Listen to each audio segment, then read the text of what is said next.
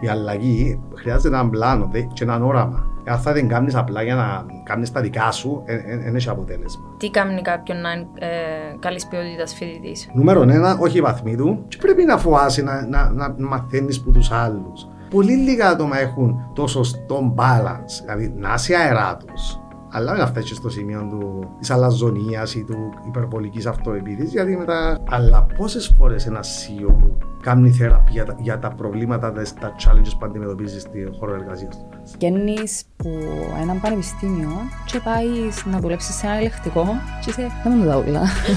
Παιδιά, δεν μου να κάνω σήμερα. Στην Κύπρο, δεν ξέρω αν το, σίγουρα βλέπεις το εσύ και ξέρεις το, το onboarding είναι κάτι, ένα φάσμα φανταστικό ενώ υπάρχει. Πόσοι βλέπω 18-19 και βαρκούνται που ζουν.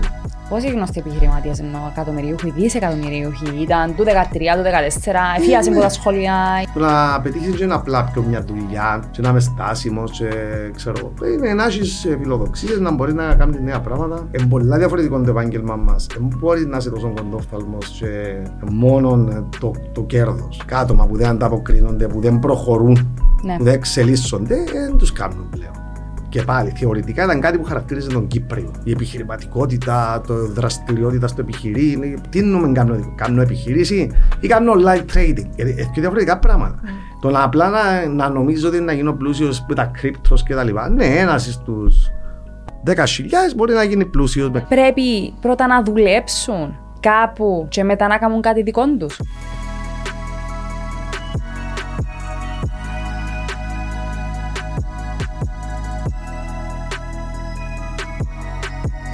Καλησπέρα, σας καλωσορίζω σε ακόμα ένα επεισόδιο των Driving Forces.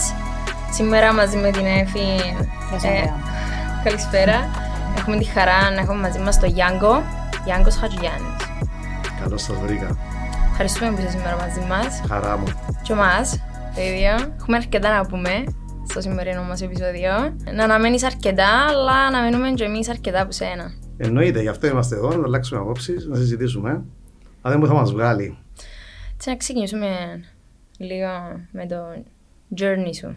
Μας πεις πώς ξεκίνησε η, η φάση όλη και πώς κατέληξες δάμε που είσαι σήμερα για να είσαι σε αυτό το τραπέζι να κάνουμε ε, επεισόδιο στον Driving Forces που έχει να κάνει με την επιχειρηματικότητα, τα leadership skills, management.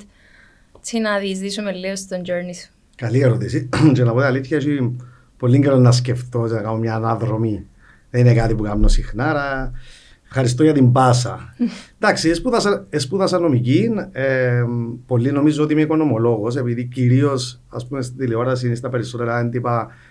Σχολιάζω για, για την οικονομία, όμως δεν έχω σπουδάσει οικονομικά. Και τότε και λίγο, ξέρεις, μέσα στη συζήτηση που γίνεται με φοιτητές, υποψήφιους κτλ., μπορεί να σπουδάσεις κάτι σημαντικό, αλλά μπορείς στην πορεία να δεις κάποια άλλα πράγματα που σε ενδιαφέρουν. Ναι, κάτι που σε ελκύει να μπεις στην ναι, διαδικασία να μάθεις. Δεν πρέπει να είσαι στάσιμος, mm-hmm. πρέπει να εξελίσσει συνεχώς. Σπούδασα νομική που θεωρώ ότι είναι ένα πολύ καλό πτυχίο όσον αφορά την κριτική σκέψη, την προσέγγιση, την ανάλυση δεδομένων. Δηλαδή δεν είναι μόνο για να γίνεις δικηγόρος. Τα, τα skills που σου δίνει ένα πτυχίο νομικής, το να μπορείς να πάρεις ένα κείμενο χίλιες σελίδες και να βγάλεις άκρη το να μπορείς πιο γρήγορα να αναλύσεις κάποια πράγματα, να μπορείς να παρουσιάσεις κάποια πράγματα, είναι σημαντικά σε οτιδήποτε κάνεις.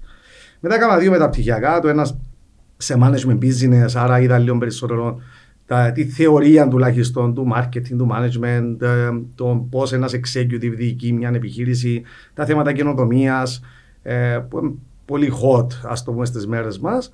Και επιπλέον έκανα ακόμα ένα μεταπτυχιακό, που είναι λίγο αστείο το πώς κατέληξα αλλά βασικά ήθελα να κάνω ακόμα ένα χρόνο σπουδών. Α, ε, ήταν απλά ήθελες να κάνεις και Να σου πω, πάντα άρεσε μου το διεθνές δίκαιο. Το, διεθνές, okay. το, το Public International Law ασχολείται κυρίως με τα θέματα σχέση με αξικρατών, πολέμους, θέματα ανθρωπίνων δικαιωμάτων. Άρα είναι αρκετά θεωρητικό δεν είναι κάτι που θα το εξασκήσει εύκολα, εκτός να δουλέψεις στα Ηνωμένα Έθνη, στην Ευρωπαϊκή Ένωση. Μπορεί να είχα και λίγο συναισθηματισμό λόγω της Κύπρου, κατοχής, ήθελα να το ψάξω λίγο περισσότερο. Πάντα άρεσε μου το πράγμα, παρόλο που ήξερα ότι σχεδόν απίθανο να ασχοληθώ επαγγελματικά. Και ο λόγος ήταν πρώτον, επειδή δεν είμαι πολύ θεωρητικός, είμαι πιο του πρακτείου. Και δεύτερο, βεβαίως, επειδή. Άρα, εσύ είπαν ποτέ σπασικλά, ας πούμε. να σου πω, ήμουν λίγο σπασίκλα αν έχει τσίτσερ. Δηλαδή, εθιέβαζα πάντα, εθιέβαζα. Ήμουν πολλά οργανωμένος, Ναι. αλλά δεν εθυσίαζα την προσωπική μου ζωή, τα, τα activities μου, το να Μπράβο. παίξω στο πο- ποδόσφαιρο. Τούτο είναι κλειδί. Και εγώ είχα Νομίζω το... ήταν skill. Ναι. Δεν ήμουν ούτε ο, φοιτητή- ο μαθητής που δεν εφακούσε παινιά, καμία σχέση. Μμμ. Ε, με ενδιέφερε ας πούμε, να είμαι καλός μαθητής. Δεν ήμουν ξέρω, πρώτος της τάξης, αλλά είναι λίγο συνειδητά τα πράγματα. Δηλαδή, δέχεσαι να είσαι τρίτος, τέταρτος, πέμπτος κτλ. Να μην χάσεις την ευκαιρία να πάεις σε ένα καλό πανεπιστήμιο να κάνεις ό,τι θέλεις, αλλά την ίδια στιγμή ήμουν και ε, ξέρω εγώ λίγο αντίθασος. Δεν συμβιβάζουν εύκολα. Παίζαμε, ενώ περνούσαμε ωραία τα απογεύματα άλλες εποχές. Άρα τούτο το τρίγωνο, νομική, management, οικονομολόγος. Ναι, οικονομο... εγώ Ήρθε Πολύ μου μόνο ότι- αγάπη. Ναι. Ναι, εντάξει, ε, λέω ξανά, εξελίσσεσαι. Και στην πορεία τα θέματα οικονομίας γενικότερα, δηλαδή χρειάζεται να είσαι οικονομολόγος. Βεβαίως έπρεπε να μελετήσω πράγματα και να Μάλιστα. κατανοήσω πράγματα. Και σίγουρα ένας ακαδημαϊκός που διδάσκει οικονομικά ξέρει περισσότερα από μένα. Το τι ξέρω όμως καλύτερα εγώ, επειδή συναστρέφομαι πολύ με επιχειρήσεις, και επειδή έχει 17 χρόνια που είμαι μέσα στον κόσμο των επιχειρήσεων. Γιατί ναι, μεν το CIM, ένα ακαδημαϊκό ίδρυμα, αλλά επειδή το μοντέλο μας, η φιλοσοφία μας, έχουμε πάρα πολύ συναστροφή με επαγγελματίες και τις επιχειρήσεις. Άρα καθημερινά και το κομμάτι της δουλειάς μου που μου αρέσει δεν είναι το ακαδημαϊκό. Παρόλο που δίδαξα αρκετά χρόνια και είχα την εμπειρία το να διδάξω φοιτητές και μου αρέσει, ε, επέλεξα ότι και που είμαι καλύτερος και που μου αρέσει και με γεμίζει περισσότερο είναι το B2B, δηλαδή οι επιχειρήσεις, Ναι. η ανάλυση. Και γι' αυτό είμαι και σε αρκετά διοικητικά συμβούλια που έχουν περισσότερο να κάνουν με τις επιχειρήσεις. Εμένα δεν μου τύχε να μου κάνεις μάθημα. Ε, ναι, ε, σταμάτησα, ε, στα- επειδή ήρθες πιο μετά. Ε, σταμάτησα, νομίζω έκανα 8 χρόνια, αλλά το 15-16 σταμάτησα. Κυρίως λόγω του ότι ε, μεγαλώσε το operation, έπρεπε να πούμε το Μάλιστα. βράδυ μου για τα μαθήματα να παίζω σε ένα άλλο επίπεδο. Να μπορώ να πάω σε business events, να μπορώ να πάρω κάποιους συνεργάτες έξω. Άρα διαφοροποιείται. Και βεβαίω και η οικογενειακή κατάσταση, όλα παίζουν ρόλο για να μπορείς να επικεντρωθείς. Και νομίζω τούτο είναι το κλειδί. Το να μπορείς να επικεντρωθείς σε εκείνα που σ' αρέσουν, αλλά και όμως νιώθεις ότι είσαι καλύτερος. Γιατί πρέπει να έχεις το γνώθεις αυτό, ότι κάποια πράγματα είναι κα- είσαι καλύτερος από άλλα πράγματα. Οι γονείς σου ήταν πάντα δίπλα σου; Δηλαδή, στηρίζασαι σε τούτα όλα που επέρασες. Μέσα Μπορώ να πω ότι η σκέψη σου ε, ε, βοήθησε τους να καταλάβουν τι έχεις ας πούμε, μέσα σου για να διεισδύσεις στον χώρο της νομικής, του business, των... ε, Εγώ νομίζω ότι ναι. στηρίζαμε εξ αποστάσεως. Δηλαδή, ε, δεν ήμουν ποτέ ο μαθητής ούτε το, το παιδί που ήθελα σπρώξιμο. ήμουν πάντα. Πολλά, ευ- ποτέ δεν μου είπαν να κάτσω, ποτέ στη ζωή μου δεν μου είπαν κάτσα να θκευάσεις. Ήμουν πάντα εγώ, έμενα σπίτι, θκευάζα μια δυο ώρες, τα- τα- τελείωνα τα πήγαινα έξω να παίξω ποδόσφαιρο. και- Στραξαρισμένος. Πολλά. Εντάξει. Άρα μπορώ να σου πω με τα αδέρφια μου ασχοληθήκαν παραπάνω στο θέμα των σπουδών. την- Εγώ είχα έναν plan. Ναι, αντα, αντάλλαζα απόψεις, αλλά θα έλεγα ότι είχα πάντα έτσι, τη δική μου θέληση. Δεν χρειάστηκα κάποιον να με σπρώξει, ούτε να με καθοδηγήσει. Ε, επαγγελματικά, εντάξει, όταν μιλούμε για γονείς, ο, ο πατέρας μου είναι ο ιδρυτής, άρα έπρεπε να περάσουμε τη, τη θύελλα και τις καταιγίδες του να δουλεύεις με τον πατέρα. Ήταν τεράστιο κεφάλαιο του μόνο του. Οκ. Γράφω βιβλία Φανταζόμαστε. σίγουρα. Ε, λέω τους ευκάλα όχι 10 φορές καταδρομής, όλα μαζί. Δεν είναι εύκολο να δουλεύεις με μπαμπά. πάρα πολλά δύσκολο. Πάρα πολλά δύσκολο. Τι σε δυσκόλεψαν παραπάνω; Ε, είναι, λέω, είμαστε στη ζούγκλα, είναι δύο λιοντάρια, το νέο και το παλιό. Ποιος είναι να επιβιώσει και ποιος είναι να επικρατήσει. Οκ. Είναι μάχη και δεν έχει λογική το πράγμα. Εδώ μιχά υπάρχει απλά το πράγμα. Τα Ναι, ότι ναι, ναι. ένα... Ειδικά αν οι χαρακτήρες είναι παρόμοιοι. Γιατί ξέρω και άλλους φίλους μου που σε οικογενειακές επιχειρήσεις. Είναι πιο laid back, λέει: «Α, Οκ, είναι καλά, τι από καπαπά μου, τρώμε και εμείς, είμαστε happy. Εγώ δεν ήμουν έτσι. Εγώ ήθελα να αφήσω το δικό μου στίγμα, να κάνω τα δικά μου ε, projects, να, που την πρώτη μέρα. Και μπορεί το ένα από τα λάθη μου ήταν πολύ ανυπόμονο. Ναι. Δηλαδή ήθελα να τα κάνω όλα την επόμενη μέρα αν ήταν δυνατό. Δηλαδή να τα ρίξω όλα κάτω, να ξαναχτίσω. Εντάξει, δεν μπορεί να γίνει τόσο βία. Γι' αυτό ήταν πολλά δύσκολο και νομίζω παρατηρήθηκα τουλάχιστον 10 φορές. 10 φορές έπια. Οι φίλοι μου ξέρουν τις ιστορίες ότι πριν Παρασκευές έκλειας τι πόρτε, εφώναζα γιατί είμαι αρκετά έντονος όταν νιώθω, ξέρεις, αδικία. Ναι. Ε, δεν ήταν η ήρεμη σχέση, ήταν καταιγίδα. Μπορώ ρε παπα, παρετάμε. Όχι, φωνές, πράγμα πολύ πιο δράμα που τον που λες. Όντως. Ναι, ναι, νομίζω ρίξαμε και λίγα πιάτα, χαμέλια, ποτήρκα, ξέρω εγώ οτιδήποτε. Για να φτάσουμε σε επίπεδο ότι ποιος θα επικρατήσει ήταν, ήταν, και θέμα, ε, ήταν και θέμα, λέω, όχι λογικής προσέγγισης. Ήταν καθαρά θέμα ε, δύο αντίπαλες δυνάμεις, άσχετο πώ ήταν χαρούμενος που έμπαινε ο γιος του μέσα, έτσι ήθελε να του τα αλλάξει ζεούλα. Ναι. Ε, επειδή εν- είναι σαν να πιάνεις το μωρό του άλλου βία. Και θέλει να του αλλάξει το όνομα του και θέλει να του αλλάξει τα χαρακτηριστικά του. Κάπως έτσι γίνεται. Εν τούτον που θεωρείς παραπάνω, δηλαδή ας πούμε ο παπάς σου πότε ξεκίνησε την επιχείρηση; Το 78. και μετά μπήκες μετά από Μπήκα πόσα εγώ το χρόνια; 2017. Ήταν 35 χρονών η- η επιχείρηση. Άρα αντιλαμβάνεται κανείς ότι ε, ε, πάρα πολλά. Δεμένο συναισθηματικά θέλοντας και εμείς. Εννοείται, είναι το μωρό του, μεγάλωσε Ναι. το, ανάγιωσε το. Εννοείται ότι. Εντάξει, εκ των υστέρων νομίζω ήταν, ήταν για το καλό ότι ε, συγκρουστήκαμε, ως ένα βαθμό δηλαδή, θα μπορούσε να είναι και πιο όμορφα. Ε, και είναι και χαρακτήρες. Δηλαδή, ε, συγκρουστήκαμε, αλλά στην πορεία επειδή τα πράγματα που ήθελα να κάνω επέμενα και έγινα και πιο έτσι αθεκτικός μέσα από την τη διαδικασία ε, και σίγουρα και άλλο mindset, μια παλιά γενιά βλέπει εντελώς διαφορετικά θέματα ανθρωπίνου δυναμικού, τεχνολογίας Πώς το Εγώ- διαχειριστήκες τούτο, Ε, τον gap; πολλά της, ε, ήταν ένας από τους λόγους της μεγάλης σύγκρουσης γιατί το πώς προσεγγίζεις το staff σου, το προσωπικό σου, τους συνεργάτες σου, πολλά διαφορετικός, πολλά πιο σκληρός ο τρόπος της παλιάς γενιάς. Και ίσως σε, σε, στη διαδικασία να ενσωματωθείς ναι, μεν στο πώς ήταν ήδη χτισμένη η όλη επιχείρηση και έρχεσαι μέσα, τέλος πάντων στα λιοντάρια που πες και εσύ, ε, και έχεις και το προσωπικό που Ε, το σίγουρα, υφιστάμενο. που ήταν τιμότιμη, Άρα δηλαδή, διπλά πιο Ε, εκατόν της- δύσκολο το έργο σου. Υπήρχαν περιπτώσεις και ξέρεις, πάρα πολλές ιστορίες, αλλά υπήρχαν περιπτώσεις ας πούμε που ε, πρόσφατα είδα φίλο μου που την Αγγλία μας σπουδάζαμε μαζί. Είχαμε πάει ταξίδι στην Πορτογαλία. Χαιρετίσματα μας Ναι, βλέπεις. ναι, είχαμε πάει, είχαμε πάει ταξίδι στην Πορτογαλία, θυμάμαι το πολύ ξεκαθαρά. Είχα προσλάβει κάποιον άτομο, ο παπάς μου και ήθελε να φέρνουμε καινούργια άτομα και να μεγαλώνουμε το operation. Πιάσεις μόνος σου το initiative. Ναι, εννοείται. Ήθε, ήξερα τα κενά και ξέρεις, πρόσλαβα. Οκ. Είπα του, αλλά ήταν αντίον. Και εγώ Πρωτοβουλία, προχώρησα, ας πρωτοβουλία. πούμε. Ναι. Και νομίζω στις δύο-τρεις εβδομάδες ήταν τέλεια καινούργια πρόσληψη. Είχα πάει ένα ταξίδι με φίλους στην Πορτογαλία. Και δεν το ξεχάσω ποτέ. Κρατούσαμε ένα buggy και γυρίζαμε μέσα στη, Λι- μέσα στη Λισαβόνα. Νομίζω ήταν να πεις Λήδρας. Όχι. Και ε, πιάνει με τούτη η κοπέλα και μου πει ότι ο παπάς σου έπαψε με.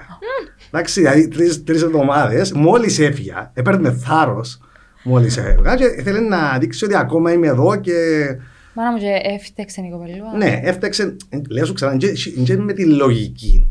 Οκ. Εντάξει, δεν είναι με τη λογική που, που λειτουργούν τα πράγματα. Και εγώ ή- ήμουν στο, πά- πάνω στην πίσω πλευρά του το, τον μπάκι αυτοκίνητο και γυρίζαμε έναν ηλεκτρικό και φώναζα και ορίω με τον παπά μου και ξέρεις, γελούσαν οι φίλοι μου επειδή ξέραν τις ιστορίες. Ναι. Και πρόσφατα μετά από τόσα χρόνια λέει μου, ε, που βρεθήκαμε στην Κύπρο λέει μου δεν μου γίνεται ακόμα γίνεται σφαγείο, ε, τώρα είμαστε σε πολύ καλή φάση. Σίγουρα η επιτυχία, το project που βάλαμε μπροστά, των δεδομένων ε, έχουν, έχουν, τον έχουν κάνει να νιώσει ασφάλεια. Αλλά βεβαίως και μετά από κάποια χρόνια, αν επιμένεις και έχεις πλάνο, γιατί η αλλαγή χρειάζεται έναν πλάνο δε- και έναν όραμα. Εάν θα την κάνεις απλά για να κάνεις τα δικά σου, δεν έχει αποτέλεσμα. Αλλά σιγά σιγά χρειάζεται χρόνος και πολλή προσπάθεια για να φέρεις τα πράγματα για που θα ήθελες εσύ. Άρα, τούν τη στιγμή είμαι ευτυχής ότι μπορώ να πω και το 100% του τι είχαμε στο μυαλό μου πριν 15 χρόνια, το έχουμε πετύχει. Οκ. Άρα άτομα που ίσως ε, κάνουν έτσι relate με τη δική σου την κατάσταση, τι είναι να τους συμβούλευες. Τρία πράγματα. Θέλει πάρα πολύ επιμονή, δηλαδή έμπρεπε το που είπα, η ανθεκτικότητα, ε, το, να με, το να μην τα παρατήσεις επειδή είναι δύσκολη η κατάσταση. Είναι δύσκολη και χρειάζεται χρόνια για να επικρατήσεις, όχι μόνο να επικρατήσεις για να βγεις εσύ που πάνω, αλλά να επικρατήσεις δείξεις το την πλάνο αξία σου, σου. ίσως. Ναι, ναι. Το δεύτερο είναι το πλάνο, δηλαδή Ναι. αν δεν ξέρεις που την αρχή τι θέλεις να πετύχεις. Εγώ πάντα ήξερα, επειδή ήμουν κοντά στην επιχείρηση, γνώριζα δηλαδή κάποια δεδομένα, αλλά άλλο να δουλέψεις που μέσα. Όμως δεν, είναι- δεν ήρθα ουρανοκατέβατος, αλεξιπτοδιστή που το πουθενά. Ήξερα, ήξερα το πώς δουλεύει το business στην Κύπρο σε έναν καλό βαθμό. Βεβαίως τώρα ξέρω το πολύ καλύτερα. Άρα, ε, πρώτον ε, είναι η επιμονή ε, σε, σε αυτό που πιστεύεις ότι είναι σωστό. Το δεύτερο είναι το πλάνο, να έχεις δηλαδή πλάνο. Και το τρίτο, ε, χρειάζεσαι και την ομάδα. Δηλαδή, πρέπει να χτίσεις συνεργάτες που μπορούν να αφουγκραστούν τον το όραμα σου. Και δεν είναι εύκολο. Ναι. Γιατί είσαι παν, σε αρχή τουλάχιστον είσαι ο γιος.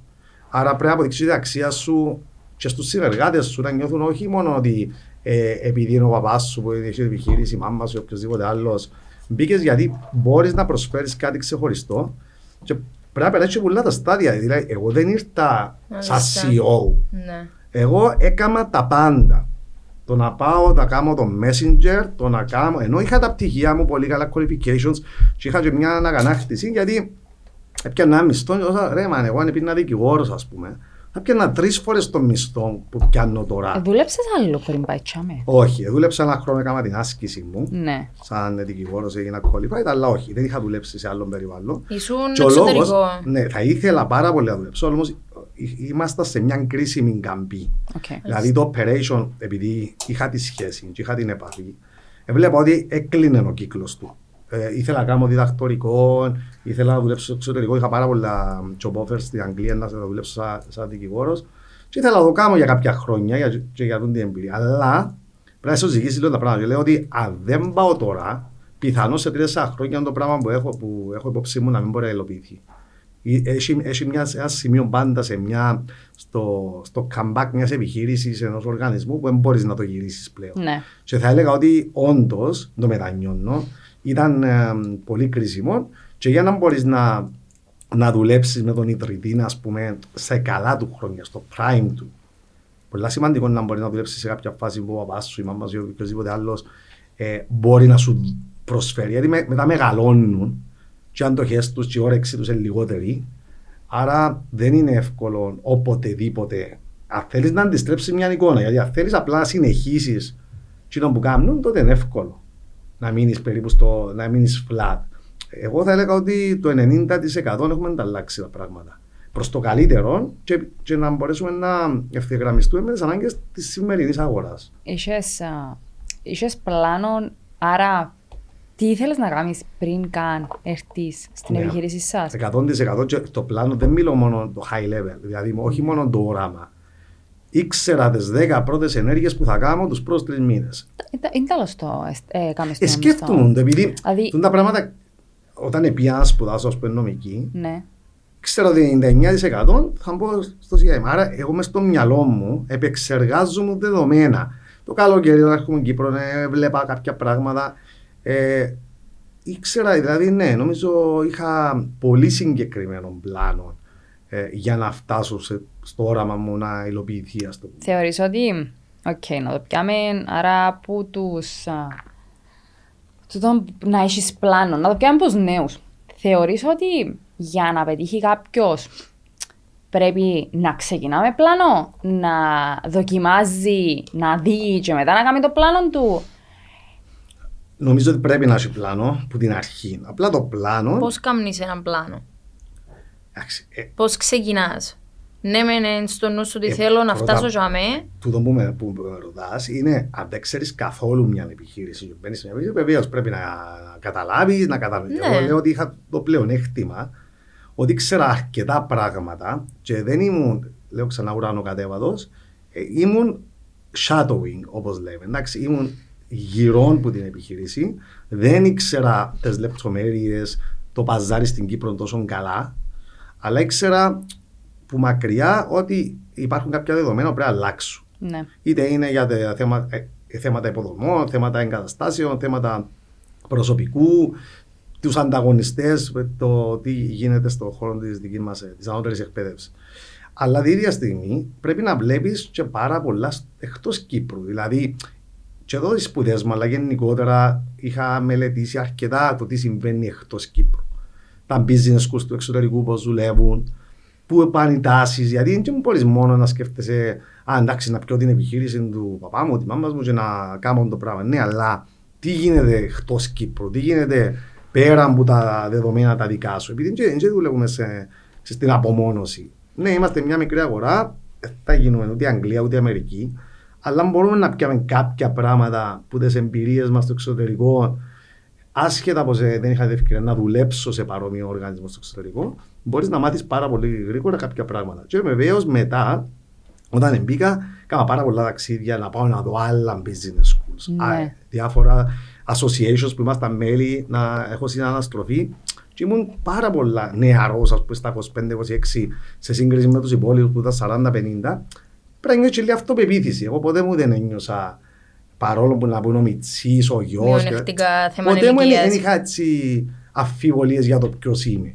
Οκ. Δηλαδή ένιωθα πάντα μια αυτοπεποίθηση, άλλο βεβαίως αυτοπεποίθηση, άλλο η αλαζονία. Πάντα εγώ... Εντάξει, και α, σε το άλλο άκρο. ναι, Που δηλαδή εν το πάντα χρειαζόμαστε. άκουα. Άκουα, δηλαδή μπορεί να έμπαινε κάποιος υποψήφιος φοιτητής μες στο, μες στο γραφείο για να πει Μα ξέρεις, τσάμε στον έξω γιατί δεν σας δεν τελείω το πάρκ. Για παράδειγμα, απλά πράγματα. Την επομένη, νο, εντός 24 ώρων δεν έχει κάτι να, να μείνει μετά. Άρα, ακούω που τα πιο μικρά μέχρι τα πιο μεγάλα και προσπαθώ συνεχώς να βελτιωνόμαστε. Και ακόμα και τώρα που νιώθω ότι είμαστε σε μια δυνατή ισχυρή θέση, το τελευταίο πράγμα που, έχω- που κάνω είναι πάνω να πάω. Δηλαδή είμαι συνέχεια alert, σκέφτομαι, αναλύω, βλέπω άλλα δεδομένα. Γιατί ναι, μεν έχουμε μια καλή θέση, αλλά τα πράγματα αλλάσουν. Ποια ήταν η, η πιο έτσι μπαμ τάση που έφερες που έξω και ενσωματώσες στη- στη δική σου επιχείρηση. Εντάξει, θα έλεγα το νούμερο ένα πράγμα που έκαναμε πολύ πιο νωρίς από τους υπόλοιπους ήταν το θέμα τη, της, του IT μας, της πλατφόρμας μας. Ήμασταν οι, αν αν δεν ήμασταν οι πρώτοι, ήμασταν σίγουρα από τους πρώτους και μιλώ για ιδρύματα πολύ πιο μεγάλα από εμάς. Γιατί Ναι. εμείς είμαστε ένα ίδρυμα εξειδικευμένο, μικρό σε μέγεθος, άρα λογικά είμαστε πολύ πίσω από τα μεγάλα πανεπιστήμια. Όμως, αντιλήφθηκα ότι ναι, μεν δεν θα- δεν μπορούμε να έχουμε τις εγκαταστάσεις που έχουν τα μεγάλα πανεπιστήμια, αλλά μπορούμε να έχουμε την τεχνολογία που έχουν τα μεγάλα πανεπιστήμια. Και το, εδώ δουλέψαμε πάρα πολλά, ε, θυμάμαι 2007-2008, που σχεδόν κανένα ίδρυμα στην Κύπρο δεν είχε τη δική του πλατφόρμα κτλ. Επειδή τούτο θα ήταν ένα παράγοντα διαφοροποίησης, ένα παράγοντα, ένα unique selling point για μας, να μπορούμε πρώτον να αξιοποιήσουμε την τεχνολογία που μπορεί να σου δώσει πολλά πολλά tools. Και δεύτερον, επειδή οι φοιτητές μας είναι εργαζόμενοι, και συνέχεια μπορεί να λείπουν ταξίδι, μπορεί να έχουν την οικογένεια τους, έχουν πολλά commitments. Δεν είναι φοιτητές κλασικοί του πρωινού μαθήματος. Έπρεπε να τους τα δώσουμε τα πράγματα. Σωστό. Πολλές φορές εγώ είχα πει, ναι, εντάξει, να βελτιώσουμε τη διαφήμιση μας, αλλά είχα μια φιλοσοφία ότι πριν να, πριν να υποδεχτούμε πολλούς και καλούς φοιτητές, γιατί στο δικό μας τομέα είναι μόνο οι αριθμοί, είναι και η ποιότητα των φοιτητών, πρέπει να είμαστε έτοιμοι. Το πιο εύκολο θα ήταν να φέρουμε άλλο 50-100 φοιτητές, αφιβόλου αξίας ή ακόμα και καλούς, δηλαδή να τους υποσχεθούμε ότι εμείς δεν να τους δώσουμε κάτι ε, σε ψηλό επίπεδο και να μην είμαστε έτοιμοι. Ε, προτίμησα να πάμε, ας πούμε, 5-6 χρόνια σχεδόν που μηδενική βάση, να επενδύσουμε πάρα πολλά σε θέματα τεχνολογίας, υποδομής, προσωπικού εννοείται, για να μπορέσουμε την ώρα που θα έρθουν του φοιτητές, όχι μόνο να τους ικανοποιήσουμε, αλλά να υπερβούμε τις προσδοκίες τους. Και τούτον ήταν, νομίζω, ήταν, δηλαδή έρχεται ο κόσμος και περίμενε 6 που τα 10, που ένα ίδρυμα του μεγέθους μας στην Κύπρο, και πιάνε 8,5, πιάνε 9. Άρα, τούτον ήταν πάρα, πάρα πολλά σημαντικό για μας, που υπήρχε ένα wow effect στο ότι, ρε, μα, θα ένα μικρό ίδρυμα στην Κύπρο και έχει έτσι τεχνολογία, να το πούμε, έχει έτσι πλατφόρμα, mobile application, για να μου διά την ευκαιρία να, να και remotely να, να έχω access. Εμένα Και- πάντως σε βοηθήσαμε πάρα πολλά. Ναι, και βεβαίως Ευνοήθηκα αρκετά. το που ξεκινήσαμε και που είμαστε τώρα με την πλατφόρμα είναι συνεχής επένδυση και, και να ακούς. Δηλαδή, ή- είπε ένας φοιτητής ότι κάτι θέλει ένα tool ή το, ή το προσωπικό ή οι καθηγητές, αμέσως μπαίνεις στο επόμενο project, στο επόμενο project. Θα μπορούσαμε να σταματήσουμε πριν πέντε χρόνια να πούμε είμαστε καλά, έχουμε μια ωραία πλατφόρμα. Ναι, ικανοποιεί μπορούσατε να μας. επαναπαυτείτε σε Ναι, τούτο. και από θέμα οικονομικού και να έχουμε περισσότερο Μάλιστα, κέρδο. ναι. Άρα, ένα πράγμα που αντιλήφθηκα και μπορεί να είναι και το, ξέρεις, που τα πιο σημαντικά στο δικό μας τομέα είναι ότι ώσπου αυξάνεις την ποιότητα, μειώνεις την κερδοφορία. Εντάξει. Εγώ. αλλά για μένα, καλός ή κακός, η ποιότητα είναι νούμερο ένα. Ε, Πολλές φορές συγκρατούμε και οι συνεργάτες μου και λέμε μου, εντάξει, να είναι και έναν κιακάμι σα που εφέτο ανακαίνιση ή να φέρεις καινούριο εξοπλισμό. Είναι και εγώ. Ο CFO σου λίμερα δρομένος, ας πούμε, όταν μπαίνει μες στο γραφείο. ε, είναι, είναι, είναι περισσότερο να πει το ότι. Να τσιγκούνεις τις υποθέσεις. ναι, ε, ε, εγώ θέλω το καλύτερο για τους φοιτητές και τα λοιπά. Ναι. Βεβαίως πρέπει να έχεις και μια υγιή. Γιατί αν δεν είναι υγιή τα οικονομικά σου, δεν θα μπορεί για τους φοιτητές σου να συνεχίσει. φανεί. Ναι, Και μετά να θα συνεχίζει να έχουν το- αναβαθμίζεις τις υπηρεσίες σου. Όμως, ε, ο δικός μας τομέας, δυστυχώς, ε, επειδή υπάρχουν όλων των ειδών και ποιοτήτων, και υπάρχουν πάρα πολλές επιλογές, πάρα πολλά κολέγια, πάρα πολλά πανεπιστήμια. Ε, δεν βλέπω πολλούς Ναι. που σκέφτονται με τον δικό μου τρόπο. Μακάρι να ήταν κι άλλοι But it's fine. που, που επικεντρώνονταν στην ποιότητα παρά στην ποσότητα. Και λέω πολλές φορές, εγώ ας πούμε, προτιμώ να έχω 250 ή 300 φοιτητές, αλλά πολύ καλής ποιότητας. Γιατί οι πολύ καλής ποιότητας φοιτητές, δεν είναι μόνο ότι χαίρεσαι ή νιώθεις ωραία. Εν και λειτουργικά είναι πολλά λιγότερο το κόστος να συντηρήσεις καλούς φοιτητές παρά κακούς φοιτητές. Τι κάνει κάποιο, ε, τι κάνει κάποιον να είναι ε, καλής ποιότητας φοιτητής; Νούμερο ένα, όχι η βαθμή του, είναι η, ο χαρακτήρας και η φιλοσοφία. Δηλαδή το να είναι στο CIM για τους σωστούς λόγους. Το να είναι εκεί γιατί θέλει μια καριέρα, άσχετο να ας, στο, στο σχολείο πια 12, 13, 14, 15, εγώ ε, ε, μου λέει πάρα πολλά το πράγμα. Είδα παιδιά που πραγματικά ήταν ε, πάρα πολύ αδύναμα. Και τα αγγλικά τους, και τα, το σχολείο. Και, και λογικά μέσα στις συνεντεύξεις που κάνουμε και μιλούμε, γιατί πάντα μιλούμε πολλά με τους φοιτητέ μας, έλεγε μου και φυσιολογικό, στα 16 είχα κάποια θέματα οικογενειακά, ε, έμπλεξα με κακές παρέες, ε, χώρισα από τη φιλενάδα μου και είχα κάποια προσωπικά ζητήματα ή μ' άρεσε και ο δάσκαλο. Και τούτο ε, δηλαδή, συσχετίζομαι με αυτό το πράγμα. Αν βρεις έναν καθηγητή που θα μην είναι καλός, δυστυχώς είναι πολλοί που είναι καλοί, και να χάσεις το ενδιαφέρον σου για τα μαθηματικά ή για την. Εντάξει, είναι όλα ανθρώπινα σχέσεις τώρα. Ναι, άρα Ναι. δεν με ενδιαφέρει τόσο πολλά αν ήταν του 19 ή του 20. Ναι. Με ενδιαφέρει το να έρθει και να είναι αισιοδοποιημένο και να είναι έτοιμος να δουλέψει. Και εγώ πάντα λέω τους στην αρχή του χρόνου και γενικότερα στις συζητήσεις μας ότι εμείς το πράγμα, το ταξίδι μέσα από το πτυχίο ή το μεταπτυχιακό είναι ένας συνεταιρισμός. Το 50% είμαστε εμείς, το DIM, που πρέπει να, να δώσουμε στο φοιτητή αυτά που έχουμε υποσχεθεί, καλούς καθηγητές, καλή τεχνολογία, πλατφόρμα, εγκαταστάσεις, να είμαστε δίπλα από το φοιτητή. Το άλλο 50% είναι ο φοιτητής. Πρέπει να διαβάζει, πρέπει να έρχεται μαθήματα, πρέπει να, να ρωτά ερωτήσεις, πρέπει να, να εξερευνά τις επιλογές του και επαγγελματικά. Άρα, ένα συνεταιρισμός, ένα joint project, ένα joint venture, αν δεν το δουλέψουμε μαζί, δεν μπορεί μόνο το CIM να κάνει τη δουλειά του πολλά πολλά καλά, όσο καλά και κάνουμε. Αν ο άλλος δεν είναι έτοιμος να μάθει και να αφιερώσει ώρα, να αποτύχει. Ποια είναι τα, α, ποια είναι τα skill set τώρα που μας είστε. Δηλαδή, οκ, τεχνολογία, οι βάσεις και το καθεξής. Είναι τα βασικά που αρκεύει για να έρθει μέσα, για να του δώσεις ε, γερές βάσεις για να μπορείς να κάνεις τη δουλειά σου όπως πρέπει α, ε, σαν πανεπιστήμιο. Έρχεσαι μετά και τι είναι τα skill set, δηλαδή, δεν μ' αρέσει και το άλλο soft skills, Ναι, ναι, ναι. human skills. Συμφωνώ και ξέρεις, έρχονται και ρωτούν μου να κάνω πτυχίο και έχει πολύ κόσμο που δεν ξέρει, δεν μπορεί να είναι 20, 22, 25 και τα λοιπά. Και λέω, το πτυχίο. Τι σημαίνει να κάνεις ένα πτυχίο και να γίνεις διάνοια, ούτε να γίνεις πολύ πολύ καλύτερο. Το πτυχίο τι μπορεί να σου δώσει. Το πτυχίο αν το αξιοποιήσεις σωστά, έχεις να κερδίσεις σε διάφορα επίπεδα. Πρώτα απ' όλα κατοχυρώνεις ένα χαρτί που μπορεί να σου δώσει άξια σε μελλοντική δουλειά. Γιατί έρχονται και ξέρεις πολλοί άλλοι, μα τώρα βγάλω πολλά λεφτά, δουλεύω δεξιά-αριστερά, πιάνω έναν καλό μισθό, δεν τα να κάνω πτυχίο. Ε, ναι, αλλά επειδή σήμερα είσαι 22, να μπορεί να γίνεις σε 10 ή σε 20 χρόνια, κανένας δεν το ξέρει. Άρα, διάσου ένα διαβατήριο να σου δώσει περισσότερες επιλογές επαγγελματικά. Το δεύτερο, στο δικό μας ίδρυμα, είναι η συναναστροφή με κόσμο που κερδίζεις πάρα πολλά από τους συμφοιτητές σου. Επειδή και οι συμφοιτητές σου δουλεύουν, έχουν εμπειρίες, μόνο και μόνο να ακούεις τις συζητήσεις που γίνονται με- μέσα στην τάξη, κερδίζεις πάρα πολλά. Και το networking εννοείται, Ναι. αλλά και ε, οι εμπειρίες που μοιράζονται μεταξύ οι φοιτητές. Το τρίτο είναι και θέμα στάτους και πρεστίζ. Δηλαδή, και εσένα είναι η αυτοπεποίθηση σου. Ε, μόνο και μόνο που μπορεί τώρα να έχεις 10 άτομα προσωπικό ε, και να μην έχεις πτυχίο. Αλλά όλα παίζουν ρόλο στο προφίλ, στην αυτοπεποίθηση. Και το τέταρτο, ναι, είναι τα human skills που πολλοί μπορεί να είναι καλοί στον μπλα μπλα. Αλλά θέλει και στα θέματα οργάνωσης, στα θέματα παρουσίασης. Γιατί δεν είναι μόνο Πρακτικό να- κομμάτι. δεν είναι μόνο να μιλάς. Είναι τι λες, πότε το λες, ε, πώς χειρίζεσαι μια δύσκολη κατάσταση, για παράδειγμα διαχείριση παραπώνων. Πολλά, εγώ θυμ, θυμούμαι ας πούμε, τα πρώτα χρόνια να έρχονται φοιτητές να έχουν παράπονο οι γονείς. Και αγχώνουν, έπιανε με λίγο το άγχος, ας πούμε. Τώρα Γενικά είσαι αχώδης ή όχι; Ξεπέρασες το.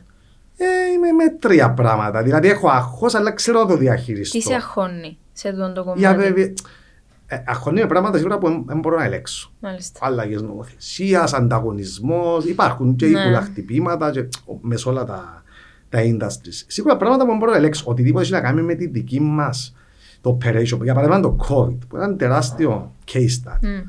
Εγώ γενικά είμαι αρκετά laissez-faire, όπως λέμε, δηλαδή laid back πας στο θέμα του management. Έχω την ομάδα μου πλέον είναι οργανωμένη, δεν χρειάζεται να είμαι όλη, ε, όλη μέρα εκεί, γι' αυτό μπορώ να κάνω και άλλα πράγματα. Και έχω τους εμπιστοσύνη, υπάρχει πολύ καλή ομάδα, ε, πολύ, πολύ εμπιστοσύνη.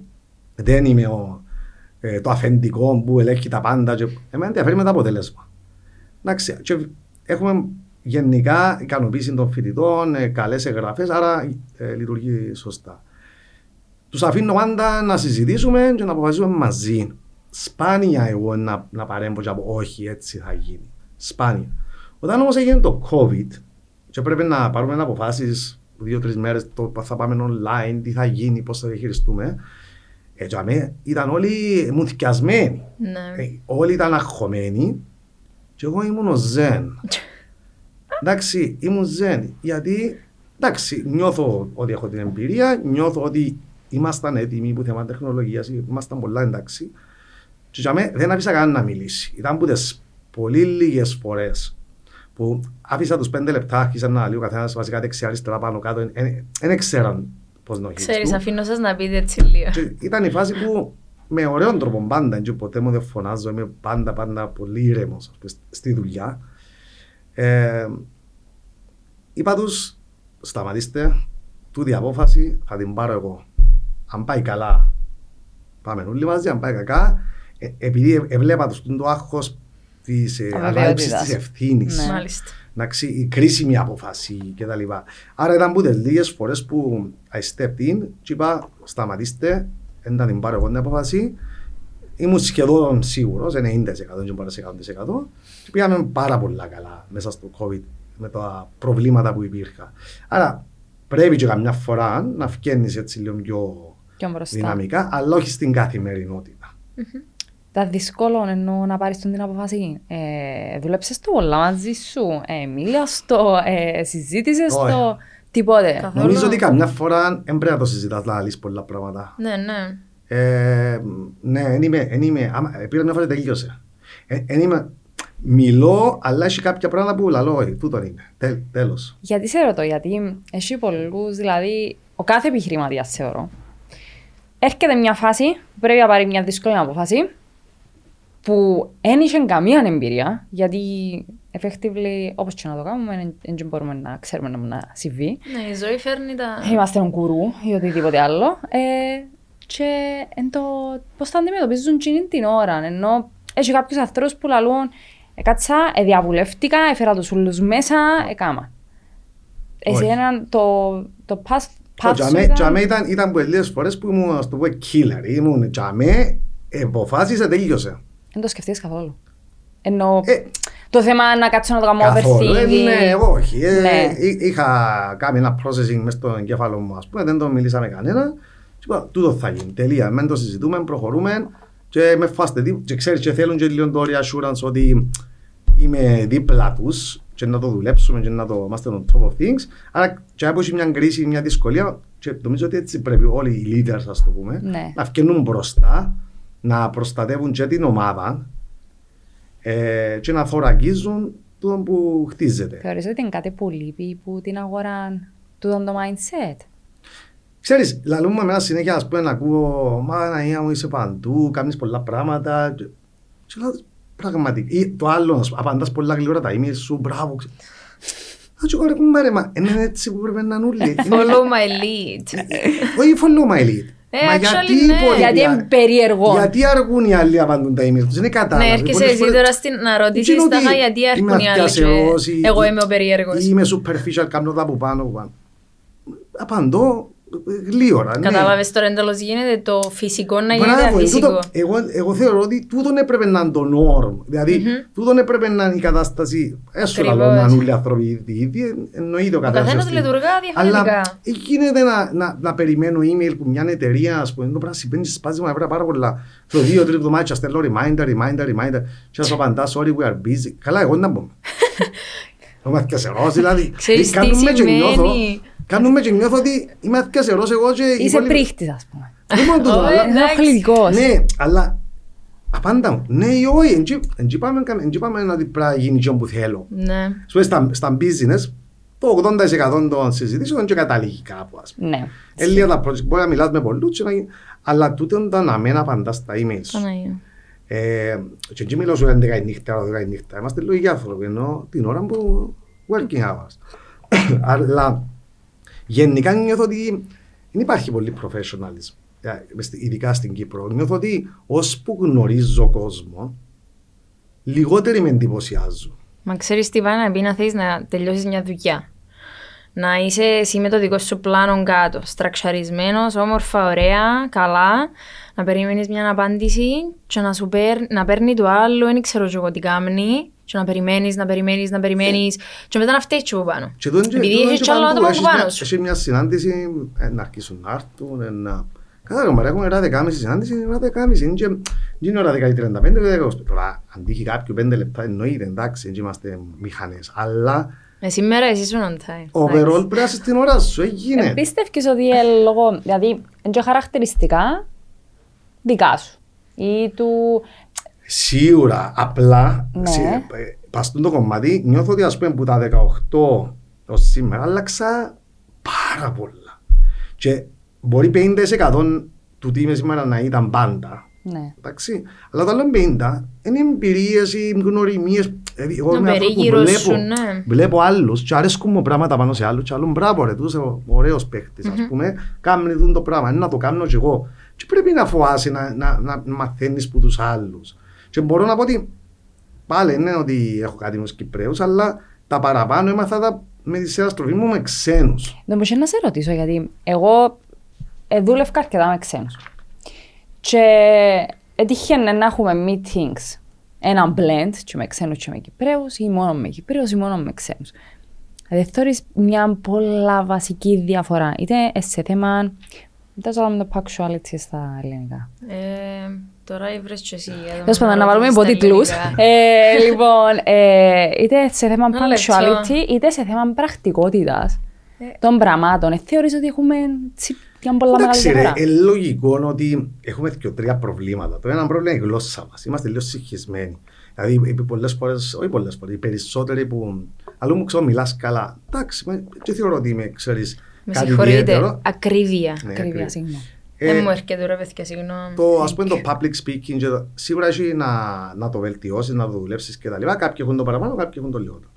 Αλλά σίγουρα μας βοηθάει η γλώσσα μας. Ναι. Δηλαδή, μιλούμε κυπριακά, γράφουμε στα ελληνικά, έχουμε και τα αγγλικά. Τα γκρίγκλις. Ε, ε, είμαστε ε, επίδοβε μες. Εντάξει, Ας δεν μια μου- σαλάτα. Δεν μπορεί να συγκρίνεις ούτε τον εαυτό μου που θεωρώ ότι ας πούμε, είμαι καλός, αρέσει και μου public speaking με έναν εξελάδος. Βλέπεις τα μωρά τα εξελάδος 10 χρονών, με τα 10 χρονών τα δικά μας, που γης στον ουρανό. ε, Δεν υπάρχει καν. Επειδή μιλούν σωστά μία γλώσσα, Μάλιστα. όλος ο περίγυρος τους μία γλώσσα μιλά. Ε, Τέλος. Εντάξει, μιλούν τέλεια. Και ξεκινά από, το, από τα basics ότι η γλώσσα μας λόγω των καταστάσεων μας και τα λοιπά, της διαλέκτου, ε, των Αγγλικών, της της απικίας της Αγγλίας, έχουμε τούντα βαρύδια, στα πούμε, που δεν μας βοηθούν να, να έχουμε όλοι ε, μια ξεκάθαρο, ξεκάθαρο τρόπο που μιλούμε. Αλλά από την άλλη, υπάρχει ας πούμε μια, ε, μια μικρή χώρα νησιωτικών ε, ταμπεραμέντων με, με τα πάλι. έχουν- Μεσογειακά. και το Μεσογειακό, αλλά και, χαρακτηριστικά. και τα νησιά. Τα νησιά έχουν ιδιαίτερα χαρακτηριστικά. Δηλαδή, αν θυκευάσει οι κάτοικοι νησιών γενικότερα, έχουν κάποια πράγματα που δεν τα έχουν οι, οι- σε μεγάλες πόλεις κτλ. Λόγω και του μεγέθους, λόγω πιο κλειστή κοινωνία. Αλλά πρέπει, ας πούμε, και οι πιο μικροί. Εντάξει, μπορεί να είναι καλοί με τα IT skills λόγω του ότι. Αλλά πρέπει να μάθουν να πουλούν και λίγο τον εαυτό τους. Γίνεται, ας πούμε, να με, κάθε χρονιά να βλέπεις, ας πούμε, λιγότερα άτομα που μπορούν να μπουν σε ένα γραφείο, που μπορεί να έχουν εξαιρετικά προσόντα, αλλά μπορούν να πουλήσουν τον εαυτό τους. Ή, ή να τον πουλήσουν σωστά, δεν είναι να παίζεις τον μάγκα απλά. Να έρθεις και να μιλήσεις ωραία, καθαρά, συνειδητοποιημένα. Έχουμε Έτυχε με- σου με μαθητές στον το πράγμα. Εννοείται. Εννοείται. Πώς το και σε αντιμετώπισες; interview. Και σε Κάνω interview. πάρα πολλά interviews. Άρα και interviews φοιτητών και για προσλήψεις. Πολύ λίγα άτομα έχουν το σωστό balance. Δηλαδή να είσαι αεράτος. Αλλά να φτάσει στο σημείο του της αλαζονίας ή του υπερβολικής αυτοεπίθεση, γιατί μετά χαλάει Δεν λίγο. ξέρω το πράγμα. κάποιους που, το- που έχουν τον το κούμπομα που είτε να βγει με άγχος και θα Ε, ανοίγουν οι στον άλλον να πούν περισσότεροι- τίποτε οι ή να περισσότεροι- το πάρουν εντελώς άλλο. Οι περισσότεροι δεν μπορούν να, να παρουσιάσουν τον εαυτό τους καλά ή ένα project ή οτιδήποτε άλλο. Και βεβαίως μέσα από τις σπουδές προσπαθούμε να τους κάνουμε να νιώσουν λίγο πιο άνετα και να μπορέσουν να βελτιώσουν τα skills τους όσον αφορά presentation. Αλλά χρειάζεται συνεχή ε, Ε, πράκτης. practice σίγουρα. Και βεβαίως πάλι να παρακολουθάς. Νομίζω είναι πολύ σημαντικό.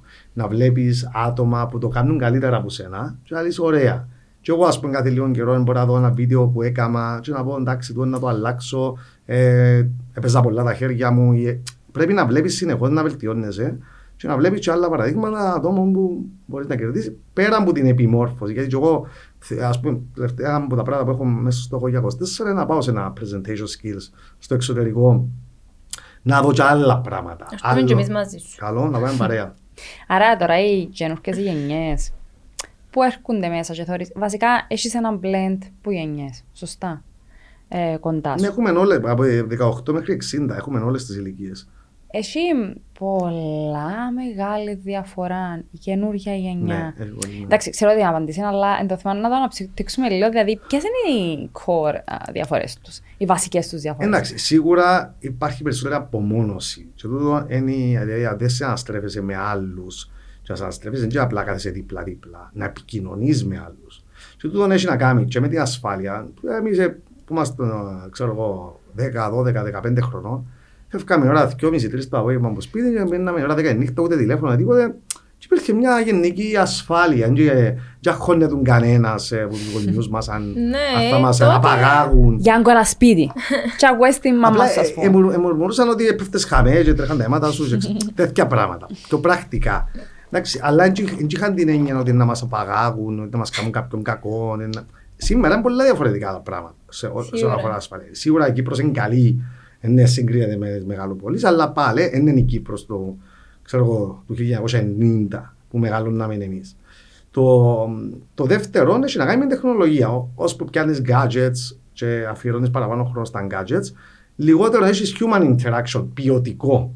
Γιατί άκουγα πρόσφατα ένα podcast και ε, συμφωνώ απόλυτα ότι και μόνο να μιλούμε και να είναι πραγματικά να είσαι active listener. Δηλαδή να είσαι πραγματικά να, Ακριβώς να ρωτάς το πράγμα. ερωτήσεις. Γιατί παραπάνω είμαστε passive listeners. Καθόμαστε για μέ και εγώ βλέπω το πάρα πολλά. Δηλαδή, μπορεί να μιλώ με ένα φίλο μου, είμαστε και στα κινητά μας, γράφουν και κανένα email. Ναι, ρε, ναι, εντάξει, ξέρω εγώ. Αλλά δεν και λαλείς του κάτι ουσιώδες. Και ο άλλος μπορεί να σου λέει ένα πρόβλημα του. Και του ναι, εντάξει ρε, με, με ένα χωνεσέ, σιγά σιγά.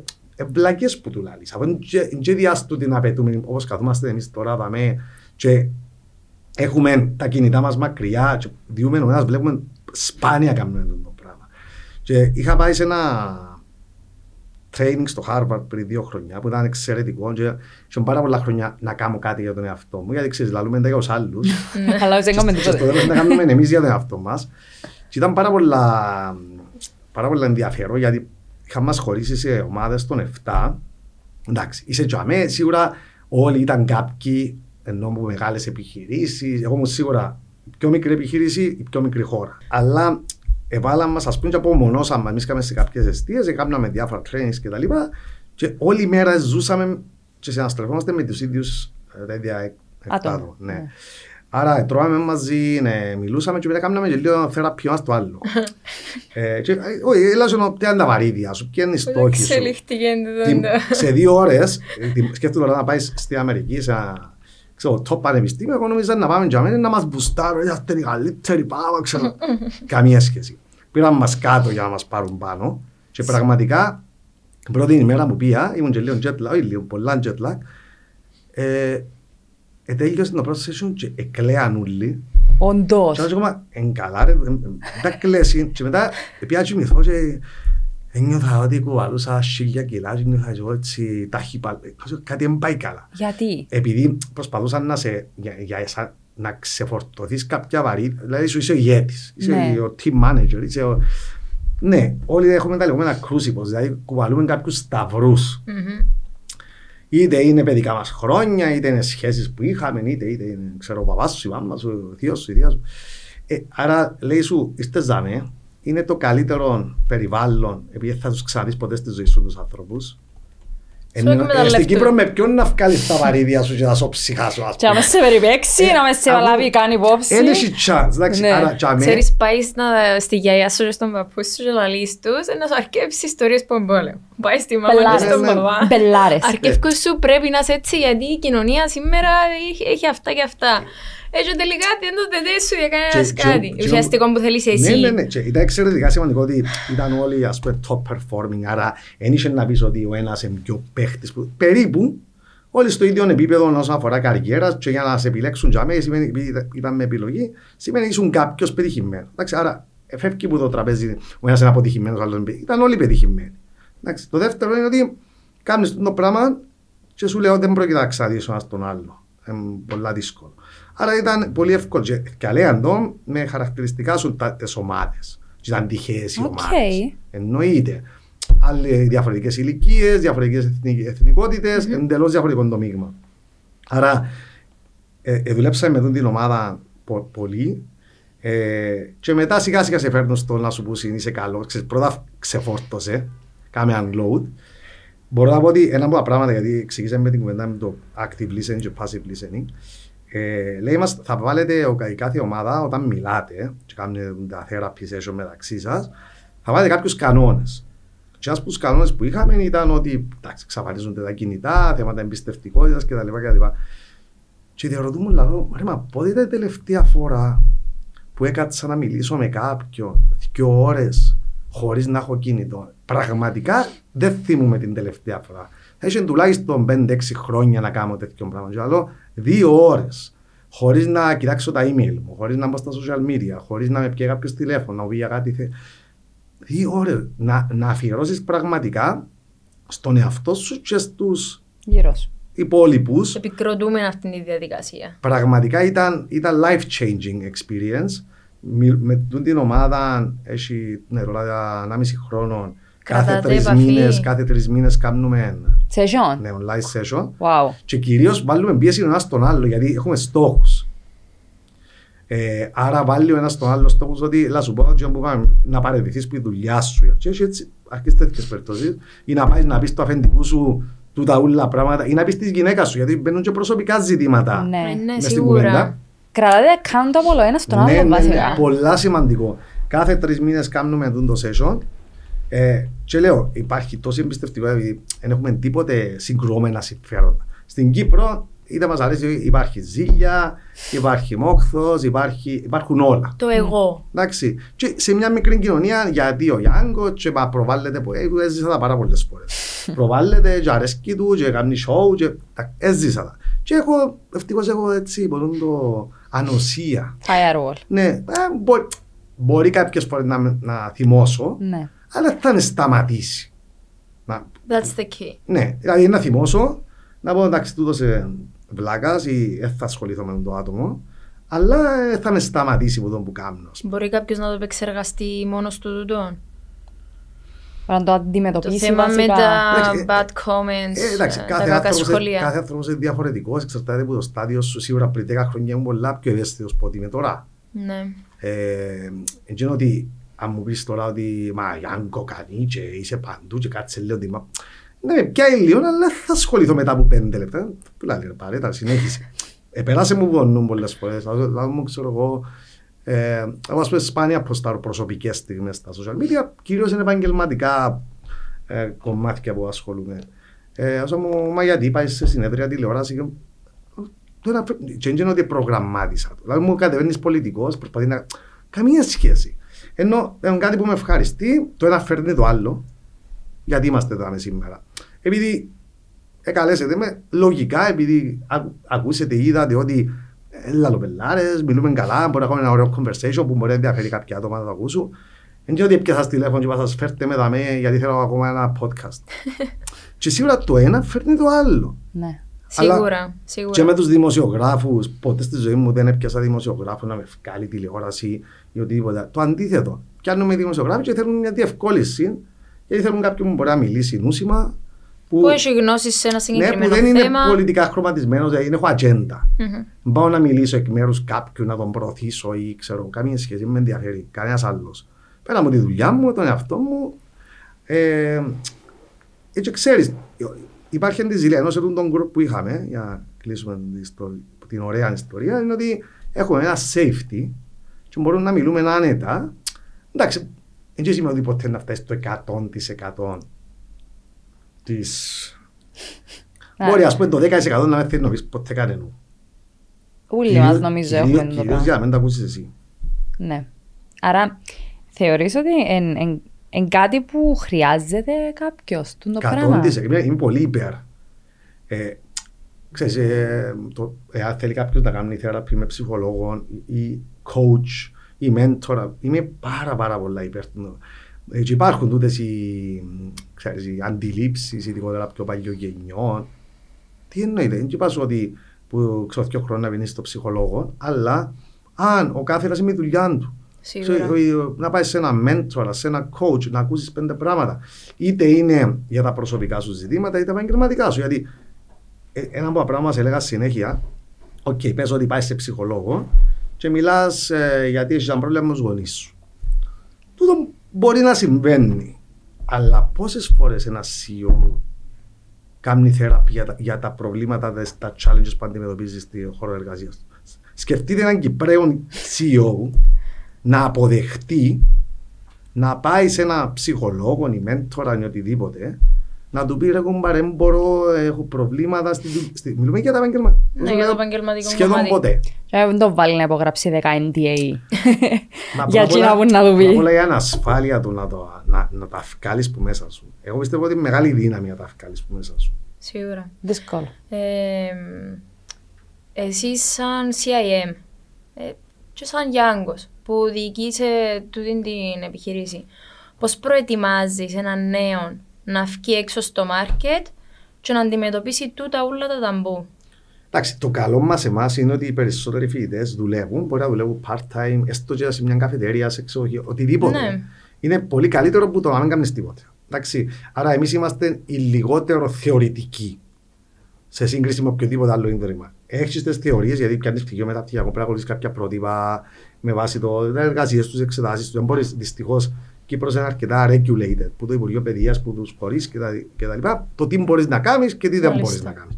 Το ακολουθούμε το περίπου όλοι τα ίδια. Το πρωτόκολλο ναι κλπ. Το προ... Τι διαφέρει είναι η φιλοσοφία, η κουλτούρα και ο τρόπος διδασκαλίας. Δηλαδή, άλλο να σου διδάσκει ε, και ένας επαγγελματίας, δηλαδή να υπάρχει ένα balance μεταξύ των ακαδημαϊκών και των επαγγελματιών. Και ακόμα και οι ακαδημαϊκοί μπορεί να έχουν τα διακτορικά τους, αλλά δουλέψαν και λίγο στο industry. Το δεύτερο είναι που είχα πει και πριν ότι συναστρέφεσαι με άτομα που έχουν και εκείνοι πολλές εμπειρίες. Το αν είσαι σε μια εντάξει με μόνο 18 άριδε που τελειώσαν το σχολείο και δεν δουλέψαν ποτέ, δεν θα μάθεις πολλά πράγματα που τσίγνεις. Μένα ναι βοήθησε με. Είχα μια κορούα που έκανα το, το digital marketing. Είχα μια κορούα που ήδη ήταν μέσα σε αυτό το κομμάτι, αλλά από προσωπική της επιλογή και εν το σπουδάσε, ξεκίνησε τέλος πάντων, έμαθε από μόνη της, και ώστε να το κάνει να πιάσει το χαρτί της τέλος πάντων. Ναι, μα... Που τζίνι εγώ έπιασα πολλά κλειδιά. Ακριβώς. Και βοήθησε με. Έτσι είναι, δηλαδή ευτυχώς εμείς έχουμε το μοντέλο. Άρα δεν είναι ότι εμάς κανένας φοιτητής δεν περιμένει τρία χρόνια ή τέσσερα χρόνια για να πάει στον πραγματικό κόσμο είναι στην τάξη την επομένη το πρωί μπορεί να εφαρμόσει κάποια πράγματα που έμαθε. Mm. Το τι θέλει ο φοιτητής μας είναι μια καλύτερη δουλειά. Άρα, γιατί έρχεται κοντά, πιάσει το πτυχίο ή το μεταπτυχιακό, για να μπορέσει να έχει ένα, ε, μια ανέλυξη στο επαγγελματικό τομέα. Αλλά ευτυχώς ε, το μοντέλο μας επιτρέπει μας να έχουμε τις πραγματικότητες. Και επίσης είναι μόνο το να δουλεύεις, είναι και πού δουλεύεις.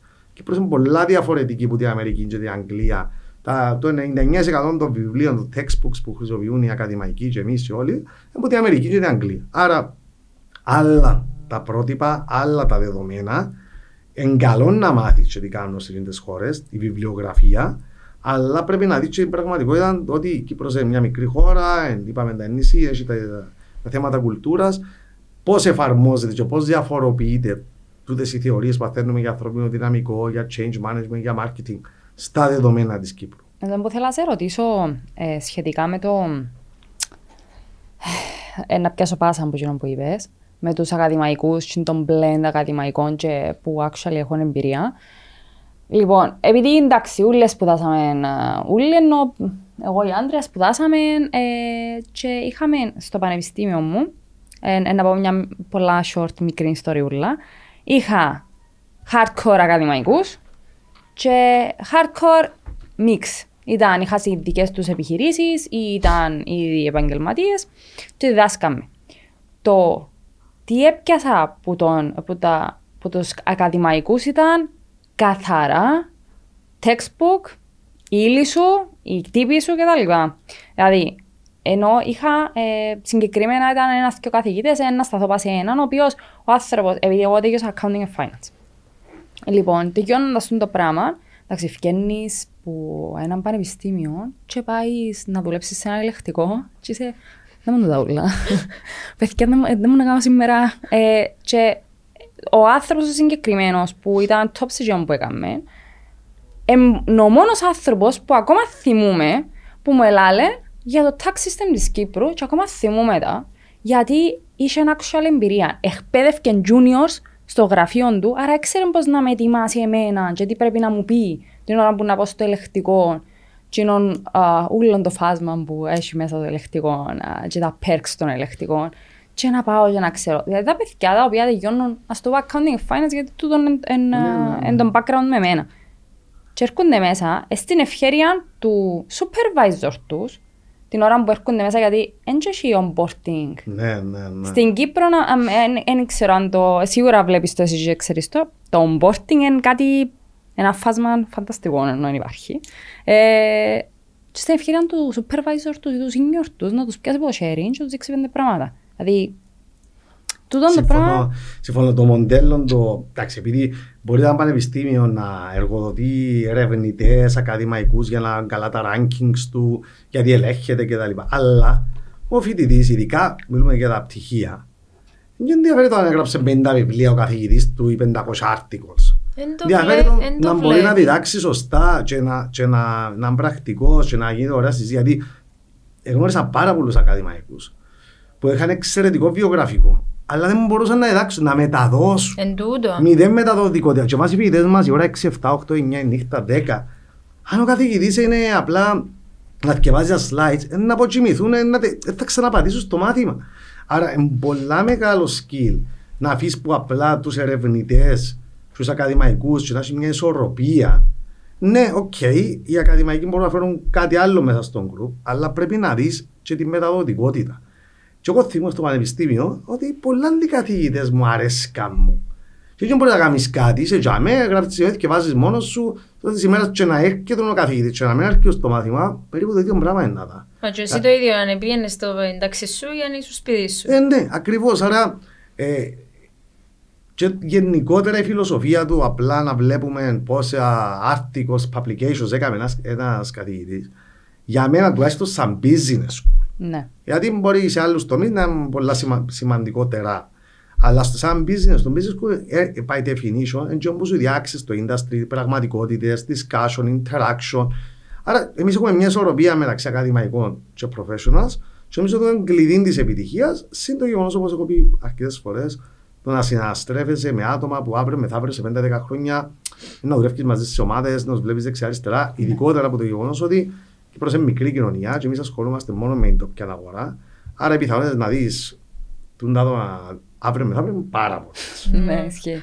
Εντάξει, όμως ενώ που θέμα και εργαλείων, γιατί πολλές δουλειές πλέον επειδή είναι και τεχνολογία τέτοια, και μπήκε τεχνολογία καλά σχεδόν σε όλες τις δουλειές. Δεν μπορώ να φανταστώ μια δουλειά μόνο έχει τεχνολογία μέσα. Ε, το να ξέρεις να λειτουργείς κάποια εργαλεία, είτε soft tools είτε hard tools είναι πολύ σημαντικό. Δηλαδή τότε να ξέρω εγώ να πάω να χρησιμοποιήσω. Να πω που το βασικό. Excel. Πάεις να πάει. Σε παρακαλώ. Μισό. Σε παρακαλώ. Σταματά να I know. I know. Ε, ξέρω σε έναν πολλά καλό και συμπαθητικό σημείο, αλλά έθαν το πρώτο πράγμα που να σου πω ότι συμπαθώ, ας πούμε, να χρησιμοποιώ. Ντρέα, θα μην σταματούμε να μιλούμε εγώ It's fair. Εντάξει. You love me, I... με. Okay. Και ερχόμαστε με την Excel, να το πω, συγγνώμη, ε, για την Excel. Γίνεται να έρχεται, δηλαδή να, να έχω το supervisor μου, ο οποίος ξέρει, κάνει παπάδες μέσα και στο πανεπιστήμιο να με άνοιξα έναν Excel sheet. Εκεί ρε, πώς γίνεται το πράγμα. Ενώ εν, εν πράγματα τα οποία γίνεται τώρα αν αν υπάρχει το πράγμα. Συμφωνώ, συμφωνώ. Μα, μα εν τούτα, εντάξει, γίνεται συζήτηση, διασύνδεση του ακαδημαϊκού χώρου με την αγορά εργασία. Το είναι ένα ongoing discussion. Ε, αλλά δυστυχώς έχουμε πολύ δρόμο να καλύψουμε. Δηλαδή, ε, θε, το να κάνεις απλά φοιτητέ, να πιάνω. Και το άλλο είναι να πιάνω εγώ φοιτητέ του 19, του 20 και να βγάλω απόφοιτους και να άλλο. Δεν είναι ξυπνάδα. Ναι. Για μένα είναι επιτυχία ένα πιο έναν απόφοιτο του σχολείου του 12, του 13 και σε Να πέντε τον χρόνια να πάρεις. κάνω παίχτης μες στην αγορά εργασίας. Και αμένει μαγκιά. Και για μένα είναι και μου νιώθω πραγματικά, επειδή έχουμε εκατοντάδες τέτοιες περιπτώσεις, ε, που νιώθω ωραία ότι βοηθήσαμε έναν άνθρωπο που ήταν χαμένος, που ήταν ε, αδύναμος να βελτιώσει 20 φορές ε, τις απολαβές του, το προφίλ του και τώρα να έχεις ξέρω, μια μεγάλη ομάδα.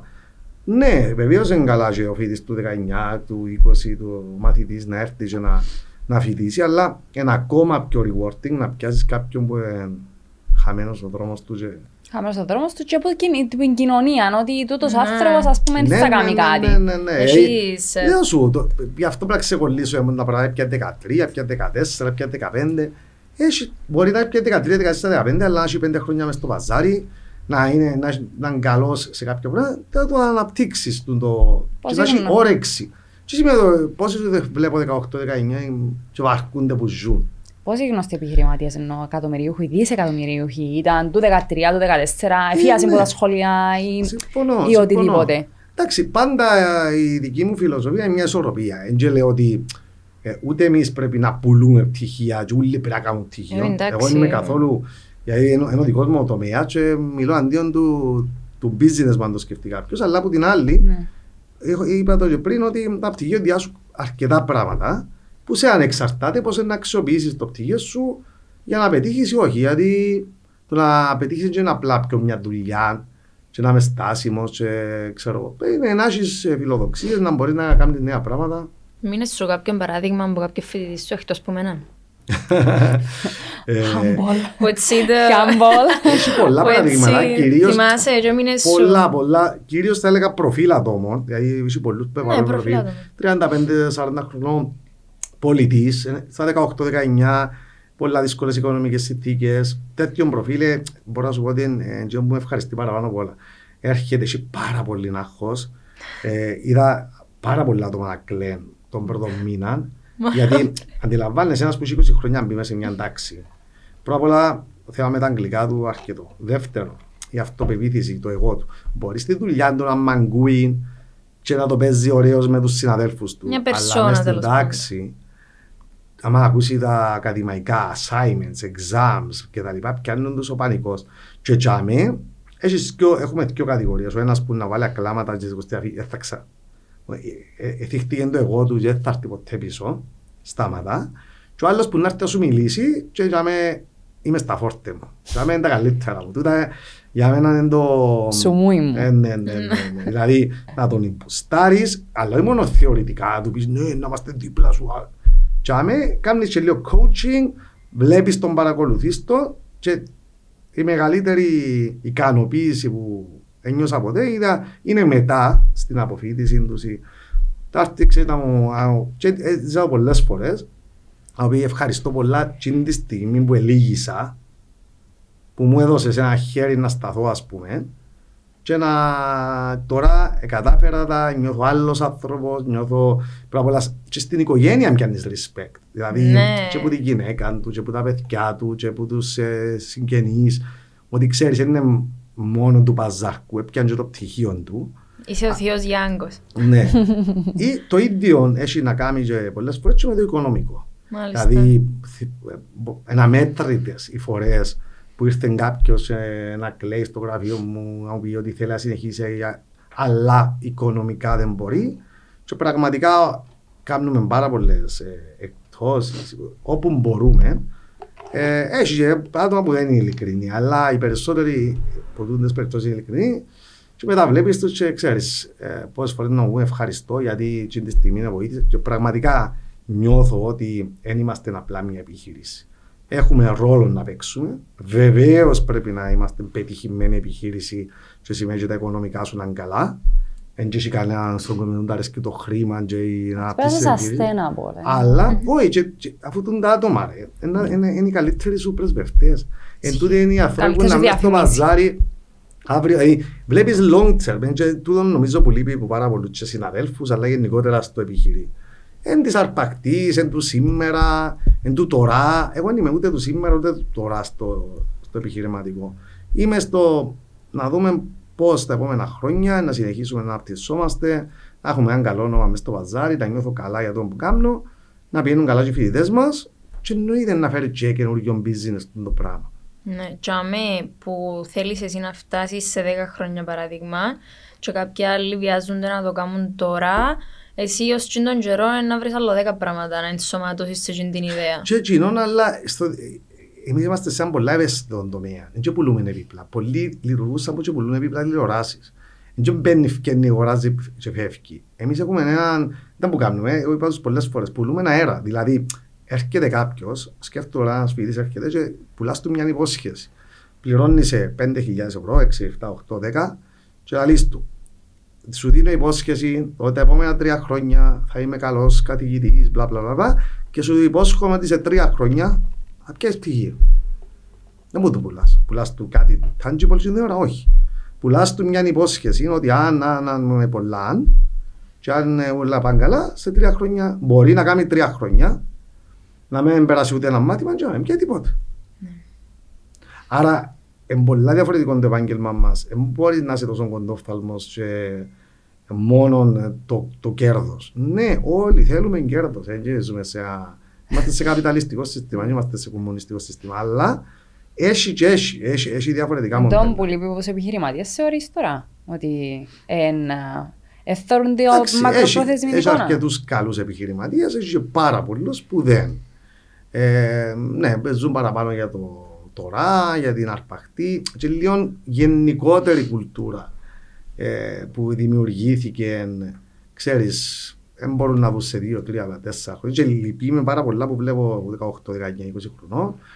Και όταν ξέρεις, ε, δεν θυκευάζουν ή αντιγράφουν ή κάνουν, ξέρω, και φέρνουν- μπορεί να τους μιλήσω εγώ. Τους πω, ρε παιδιά, σοβαρευτείτε, κάτσε θυκευάστε και σε τρία χρόνια να πιέτε το πτυχίο σας. Μπορούν να σκεφτούν τι να κάνουν σε τρεις ώρες, όχι σε Ναι. τρία χρόνια.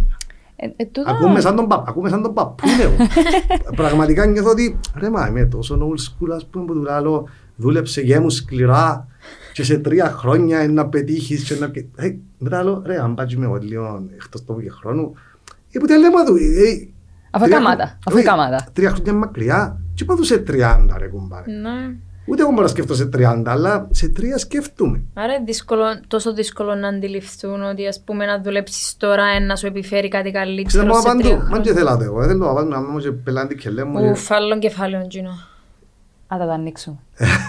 Άντε να τα ανοίξουμε. Ήρθαν ποτέ γονείς να σου πούν α, κάτι για τα μωρά τους, π.χ. ας πούμε ή θέλει παραπάνω push, βοήθα τον, ή ας πούμε με τον πελεκάς τόσο πολλά. Εμείς ήρθα- ήρθαν ποτέ. Εν κάθε μέρα όλη μέρα. είναι. Είχα και γονιό που μου έδωσε 500 ευρώ να περάσει για το μάθημα. Ωραία, φίλε. Αστιεύκης. Όχι μια φορά, πολλές φορές. Ας πούμε τώρα, Εντάξει, Εντάξει, Πλέον να σπέ- στην αρχή, είπα σας, στην αρχή του τα... εντάξει. Όχι, στην αρχή του τα Είπαμε. χώνουμε λίγο τώρα. Η πόρτα είναι τζαμέ. Όπως εμπίκες, μπορείς να φύγεις. Αλλά χωρίς να, και θυμώνω. άρα Ούτε προσβολές ε, ούτε τίποτε, αλλά... ε, ε, ε, Λαλό προσ- τους απλά, ε, είσαστε σε λάθος προσβάλασαι μέρος. ποτέ. Ένιωσες προσβολή από κάποιους γονιούς ή μαθητές. Να σου πω, έχω ένα έτσι σαν το, και νομίζω γενικά ανθρώπινη συμπεριφορά. Ξέρεις, δοκιμάζουν διάφορα μοντέλα. Ξεκινά με το καλό. Κάνω τηλέφωνο, ας πούμε, θέλω να σου μιλήσω, το μωρό, ναι. Θα βάλουν τα σε στάδια. Είναι, Μας όχι, την έτσι κο- είναι. Είναι πήγαινε καλά στις εξετάσεις, τα που να κάνουμε, χωρίς εμπλή φιλενάρα. Τσακέπει ένα story. Τι κάνουμε κύμα. Ε, τι να κάνουμε, λαό, ε, και μπορεί να έχει πανεξετάσεις, ξέρω εγώ, σε τρεις μήνες να κάνεις πανεξετάσεις του κτλ. Ε, κλείδω τηλέφωνο και αμέ. Μετά, και βγουν οι φωνές, βεβαίως όχι σε μένα. Δεν τολμά κανένας να μου βάλει τις φωνές. Και δεν το λαλώ έτσι, εντύο δικαίωμα. Ναι. Τι κάνουν, παίζουν τους έξυπνους με το administration team που τους περνά. Και για μένα πιάνει εμένα η πελάρα. Ε, λογικό. Κάνουν τηλέφωνο, ας πούμε, τις κοπέλες ή οποιοδήποτε στο administration Και, ε, ξέρω και εγώ να βάλω δικηγόρο και να κάνω και... Επειδή είναι περάσει ο γιος του στα μαθήματα. η Όχι κόρη επειδή είναι τους. περάσει, επειδή είναι κάτσε να θυκευάσει για να περάσει. Φταίνουν οι άλλοι. ρε. Ναι, ναι. Ξέρεις, φταίνουν οι άλλοι και, και ας πούμε, πιάνω email ότι είχε κάποιον, ήταν πάρα πολλά γενής, παπάδας η μάμα και τα λοιπά. Μάνα μου. Ξέρω εγώ, α, δεν μου το, είναι η χαρά μου. Σουμούι μου, δώσ' μου τα. Τους προβληματικούς Τι ρούι. ούλους, τους προβληματικούς ούλους, φέρτε μου σε μένα, εννοείται το πρώτο Δεν πράγμα θέλω είναι... να... θυ- Μου για τώρα. Α, βέβαια. εννο- εννοείται μαζί μου είναι εντελώς διαφορετική. Δεν θέλουμε να θίξουμε κανέναν ή το οτιδήποτε, αλλά έχει γονιούς που το Όχι, κάνουν. Μα, μα λέω σας πραγματική ιστορία. Έτσι πας τώρα εν το 100%. Δηλαδή, Αλλά μου φέρνει 10%. να αποκτήσω τον ερμό του ανθρώπους. Ναι, Σε όχι, παρακαλώ. όχι, Εμένα είναι είναι, είναι εκνευριστικό, γιατί έχει άλλους μαθητές που κάθονται, προσπαθούν. Εκατόν της εκατό, ρε. Ε, Ναι, δηλαδή, αλλά σου κάτι- χωρίς την υποστήριξη την οικονομική τέλος πάντων, και έρχεται τώρα ένας άλλος παπάς, μάμα, και λαλεί, σύρνει το έτσι πολλά όμορφα και ωραία ανέτα, 500 ευρώ να σου δω να περάσεις στο γιο μου. Η- Ή την κόρη μου. Δεν ξέρω, αν είδες το podcast που κάνουμε ο Γιάννο, ένα από τα εισαδάκες μου είναι ότι είμαστε αυτά που ανεχόμαστε. Και δεν ανέχουμε έτσι πράγμα. Δεν υπάρχει περίπτωση. Πρώτα πιάνουμε τηλέφωνο, κύριε Γιάννο, μου να μου κάνεις είσαι καλά, εντάξει. ε, ε. Ναι, πώς μπορώ να βοηθήσω. Ε, και όχι ευκαιρία μου μια ιστορία. Λέω πρώτα απ' όλα, απο- πρέπει να απολογηθείς για συμπεριφορά. Πριν να μιλήσουμε, πριν να, ε, γιατί πιάνεις το, το administration και φωνάζει, νομι- νομίζεις ότι τα μόνο το όποιο που φωνάξει, ας πούμε, νομίζεις ότι ανεχόμαστε νουν τα πράγματα. Μα εν και ήταν και η στιγμή, είναι στη... Και έρχομαι τέτοια πράγματα. Είναι- και Το πράγμα είναι κασέτα που την έχω ακούσει εκατοντάδες φορές. Λέω, τι, τι είναι το πρόβλημα, μα το τσίτσο να χάσει τη χρονιά. Α, είναι 20 χρονών, να τελειώσει 21 και φάντουν τα χρόνια. Εμείς θα του προσφέρουμε έξτρα μαθήματα, revision, ό,τι θέλει θα το έχει δωρεάν. Να μην νομίζει ότι προσπαθώ να βγάλω λεφτά. Ναι. Και αν θα επαναλάβει τη χρονιά ένα, δύο, τρία μαθήματα, θα είναι δωρεάν. Και αμέσως σταματά. Φοπλίζεις το. Μην μπορεί πολύ... και ξέρω ότι- Καθησυχάζεται. Ναι, όχι καθησυχάζεται. Λευκούν τα επιχειρήματα. Δεν μπορεί να πει. Γιατί μπορεί να νομίζεις ότι εμείς αποτυχάνουμε τους φοιτητές, κόφουμε πολλούς για να βγάλουμε λεφτά. λεφτά. Επειδή υπάρχει και τούτο σε άλλους τομείς. Τέλος πάντων. Ε, άρα δεν που θέλεις, ας πούμε τώρα. Ε, Θα είμαστε δίπλα του, θα το στηρίξουμε, μα, μα, και θα, εφόσον κάτσει και βάση, σε δύο χρόνια θα θυμάται κανένας το πράγμα. Ναι. Να προχωρήσει, να περάσει τα μαθήματα του, η ζωή είναι μεγάλη. Και άμα εντάξει, χειρίζεσαι τον κάπως έτσι, το 90% τελειώνει για μέ. Έχει κάποιους που συνεχίζουν λίγο την κουβέντα, αλλά έμασα, έμασα. Οκ. Τώρα με το. Ε, με τις καινούργιες τις γενιές, ξανάρχομαι πίσω. Νέες. Ε, νέες και- γενιές, έχεις δίκιο. Καινούργιες τώρα, όπως το πουκάμισον το καινούργιο. Σταμάτα ρε περίπαιζες ρε. Λοιπόν, με τις νέες τις γενιές όπως με διόρθωσε η, η Η κόδα με. Λοιπόν, έχουν όλοι, εν, εν τόν που πρόσεξα γενικά, όχι πως είμαι γιαγιά εφή και να απέχω πολλά χρόνια από εκείνος, αλλά let's say... Και ο Γιάνγκος, γιαγιά Εφη, εγώ Εγώ, τι, ε. τι, το, μω- το μωράκι. Νέα μωράκι είναι Άντρεα. Ε, έχω λίγο τούτο το αίσθημα το να κάνω κάτι μόνος μου, μόνη μου, να Ναι. ξεκινήσω κάτι δικό μου. Εντάξει, καλό, μα- γιατί τούτο υπήρχε πάρα πολλά 70s, 80s, ειδικά μετά τη εισβολή. Η επιχειρηματικότητα πάντα λόσαμε είναι οι Κυπρέοι, δραστήριοι επιχειρηματίες. Μετά έφτασε ένα σημείο που για 20-30 χρόνια όλοι θέλαν να γίνουν δημόσιοι υπάλληλοι. Η τραπεζική. Εντάξει, Ναι. το τραπεζική εξαφανίστηκε σε μεγάλο βαθμό. επειδή Ξαφάνισαν τους. Ναι, απλά λέω δεν είναι Red πλέον button. τόσο attractive επάγγελμα ο τραπεζικός. Ε, ο δημόσιος υπάλληλος παραμένει διαχρονικά. Δηλαδή, όλοι οι χιλιάδε πάνε κάθονται εξετάσεις για να πιάνουν 10 θέσει στο δημόσιο. Παροτρύνεις κάποιον νέο να μπει στην κυβέρνηση που τα βεβαίως. τώρα. Όχι βεβαίως. Οι φίλες μου, οι φίλοι μου ακούτε αυτό το πράγμα. γενικά, για να μην τα ξεσοπεδώνουμε όλα, Εντάξει, ναι. Ε, δεν είναι ο τόπος που θα σε κάνει challenge και ο τόπος που θα σε εξητάρει. Ε, μπορεί να έχει κάποια πόστα, αλλά είναι πολλά λίγα. Δηλαδή, βεβαίως ο ιδιωτικός τομέας μπορεί να είναι πιο exciting, αλλά αντιλαμβάνομαι για να το. Σε άλλα μέτρα του συμπληρώσω. σταθμό. Ναι, και επιπλέον οι γυναίκες σκέφτονται ειδικότερα τα θέματα μωρών, ισορροπίας κτλ. Μάλιστα. Και τα που πρέπει και ο ιδιωτικός τομέας στέει, που πρέπει να δίνει παραπάνω ευελιξία. Που στο εξωτερικό είναι μεγάλες επιχειρήσεις, έχουν νηπιαγωγία, ειδικά για το προσωπικό τους, έχουν ευέλικτα ωράρια, έχουν τα, τα θέματα τηλεεργασίας κτλ. Άρα, όσο παραπάνω δώσεις την ευκολία να μπορεί μια, μα- ειδικότερα οι μητέρε, να διαχειρίζονται την οικογένεια και την ε, δουλειά τους, το, το πιο attractive. Αλλά ναι, το γεγονός ότι έχεις στην Κύπρο μια κατάσταση όπου οι δημόσιοι υπάλληλοι πρέπει να εξισονίσει ο μισθός σε μισθός, τα πλεονεκτήματα προς αυξήσεις είναι τόσο δεδομένα Ναι. και μετά το απόγευμα μπορεί να κάνεις και δεύτερη δουλειά. Ε, εννοείται ότι είναι τόσο attractive το πακέτο, έστω και αν ο μισθός σε κλίμακες μπορεί να είναι πιο χαμηλός που είναι ιδιωτικό τομέα. Αν τα ζυγίσεις, ναι, εννοείται άμα μου πει κάποιον άτομο να πάει κάνω. τις- Καταλάβω γιατί κατανοώ. Ε, Σύμφωνο, αλλά κατανοώ. Ναι, και εγώ το ίδιο. Ε, με ιντρικάρει να μπω στη διαδικασία, να μπω στο δημόσιο τομέα. Και το χειρότερο είναι ότι βλέπω πολλά νεαρά παιδιά που μπαίνουν στο δημόσιο. Έχουν τρομερή όρεξη και τρομερά skills. Μόλις δουν το περιβάλλον της Τούτον ήθελα να αναξιοκρατίας, της κομματοκρατίας, το ρουσφέτη και γενικότερα της αποδοτικότητας, αφού πάεις να κάνει, ξέρω και πάλι πάρα πολλές περιπτώσεις που πάνε να δουλέψουν και τον πρώτο μήνα στα- οι, οι συναδέλφοι τους τραβούν τους τα αυτοί. Κάτσε ρε μάνα, έκαμες 50 φαγγέλους σήμερα, να εμείς κάνουμε 20. Να, μα έχω αλλάξει την πιάτσα εσύ. και το είναι πραγματικές ιστορίες.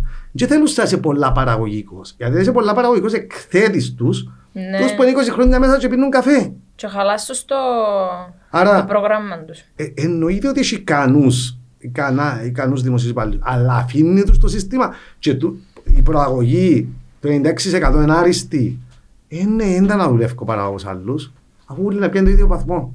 Όλοι να πιάνουν την ίδια προσάυξηση, όλους προστατεύει μας η συντεχνία, αν μπορούν να μας διώξουν. Ας μετά κάτσουμε από- όλοι. Ναι, ακριβώς, δηλαδή και όρεξη να έχουν και να είναι οι καλύτεροι.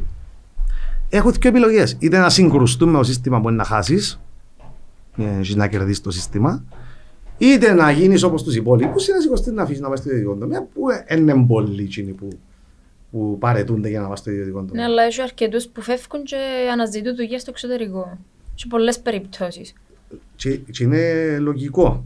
Αλλά σου λέω ότι δυστυχώς έχουμε ένα μοντέλο δημόσιας υπηρεσίας γενικότερα στην Κύπρο διαχρονικά που είναι προβληματικότατο. Τότε να το πιάσουν και ιδιωτικές εταιρείες του το μοντέλο. Ε, θεώρησε ότι και ιδιωτικές εταιρείες που κρατούν το μοντέλο του τύπου εντάξει είμαστε 200 χρόνια δάμε. Ενώ είμαι 20 χρόνια, είμαι 50, είμαι 50 λάλο. Πε- Είμαι 10 χρόνια, είμαι 15 και όλος ο πυρήνας μιας εταιρείας επειδή είναι πολλά χρόνια για με, Ε, συνηθίσαν, Εντάξει, καθησυχαστήκαν. τούτα, τούτα μπορεί να είναι και σύνδρομα ε, των μεγάλων, δηλαδή όχι πολύ κόσμο, αλλά ε, οι σωστές και επιτυχημένες ιδιωτικές εταιρείες, ε, τούτο πράγμα πρέπει να το ελέγχουν. Δηλαδή, κάτωμα που δεν ανταποκρίνονται, που δεν προχωρούν, Ναι. που δεν εξελίσσονται, δεν τους κάνουν πλέον. Ε, δεν μπορεί να κουβαλάς. Εμείς, ας πούμε, είμαστε μια μικρή ομάδα. Λέω τους, δεν είμαστε μια εταιρεία των χίλιων ατόμων και μπορώ να κουβαλώ και δέκα άτομα που είναι, είναι πολλά καλοί. Δεν μπορεί να κουβαλούμε κάποιον. Πρέπει όλοι να είναι σε έναν καλό βαθμό. Έχεις και το 7, και το 8, και το 9, αλλά δεν μπορεί να έχουμε το 3. Ναι. Δεν μπορούμε. Μας παίρνει. Ε, να έρθω τώρα σε, να σου κάνω την ερώτηση. Ε, εργαζόμενος versus εργοδότης. Μμμ. Ποιος νικά; Στο, τε- στην τελική. Δηλαδή τι ψάχνει ο ένας, τι αναζητά ο άλλος. Στην Κύπρο, στο μάρκετ τώρα, μπορούμε να βρούμε το χρυσό χάπι να συναντηθούμε στη μέση. Ε, νομίζω ότι νομίζω τουλά- τουλάχιστον οι μεγάλες επιχειρήσεις, οι ξένες επιχειρήσεις, έχει πάρα πολλές Έχουν αλλάξει πολλά τα πράγματα. Δηλαδή, άμα δεις πώς δουλεύουν οι ξένες επιχειρήσεις που είναι στην Κύπρο, όλα είναι πολλά διαφορετική. Τα ωφελήματα, τα πλεονεκτήματα, γυμναστήρια, parties, ε, well-being, Cool, li- cool. όλα. Εντάξει, όλο το πακέτο. Πράγματα που βλέπεις στο εξωτερικό. Αλλά ξένες εταιρείες που ήρθαν στην Κύπρο. Και λογικό να γι' αυτό και η Λεμεσό, κυρίως η Λεμεσό, έχει ξέρεις, είναι το κέντρο για αυτέ τις ξένες επιχειρήσεις. Έχω πάει σε αρκετές και πραγματικά είναι σαν να μπαίνεις στο City του Λονδίνου, στη Νέα Νιόρκη, πώς εστιμένα τα γραφεία, ενούλοι με τις παντόφλες, κοντά παντελόνια, στο tech industry, ας πούμε. Ενώ παλαιότερα ήταν όλοι γραπατωμένοι, ήταν όλοι... άλλαξε εντελώς το, το concept. Όμως η συντριπτική πλειοψηφία των κυπριακών επιχειρήσεων, το 96-97% είναι μικρομεσαίες επιχειρήσεις. Μάλιστα. Πολλά πιο δύσκολο να κάνεις το πράγμα.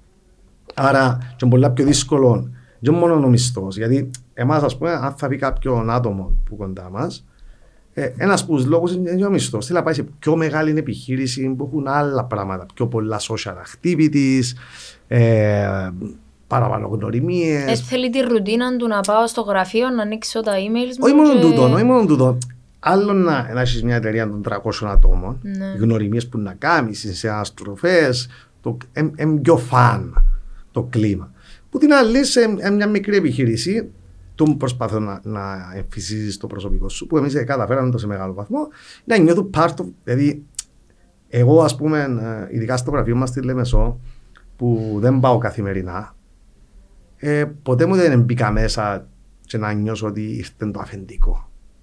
Πολλές, πολλές φορές λέω τώρα, μα συνεχίζουν να ξαναλούν τα δικά τους και τα λοιπά.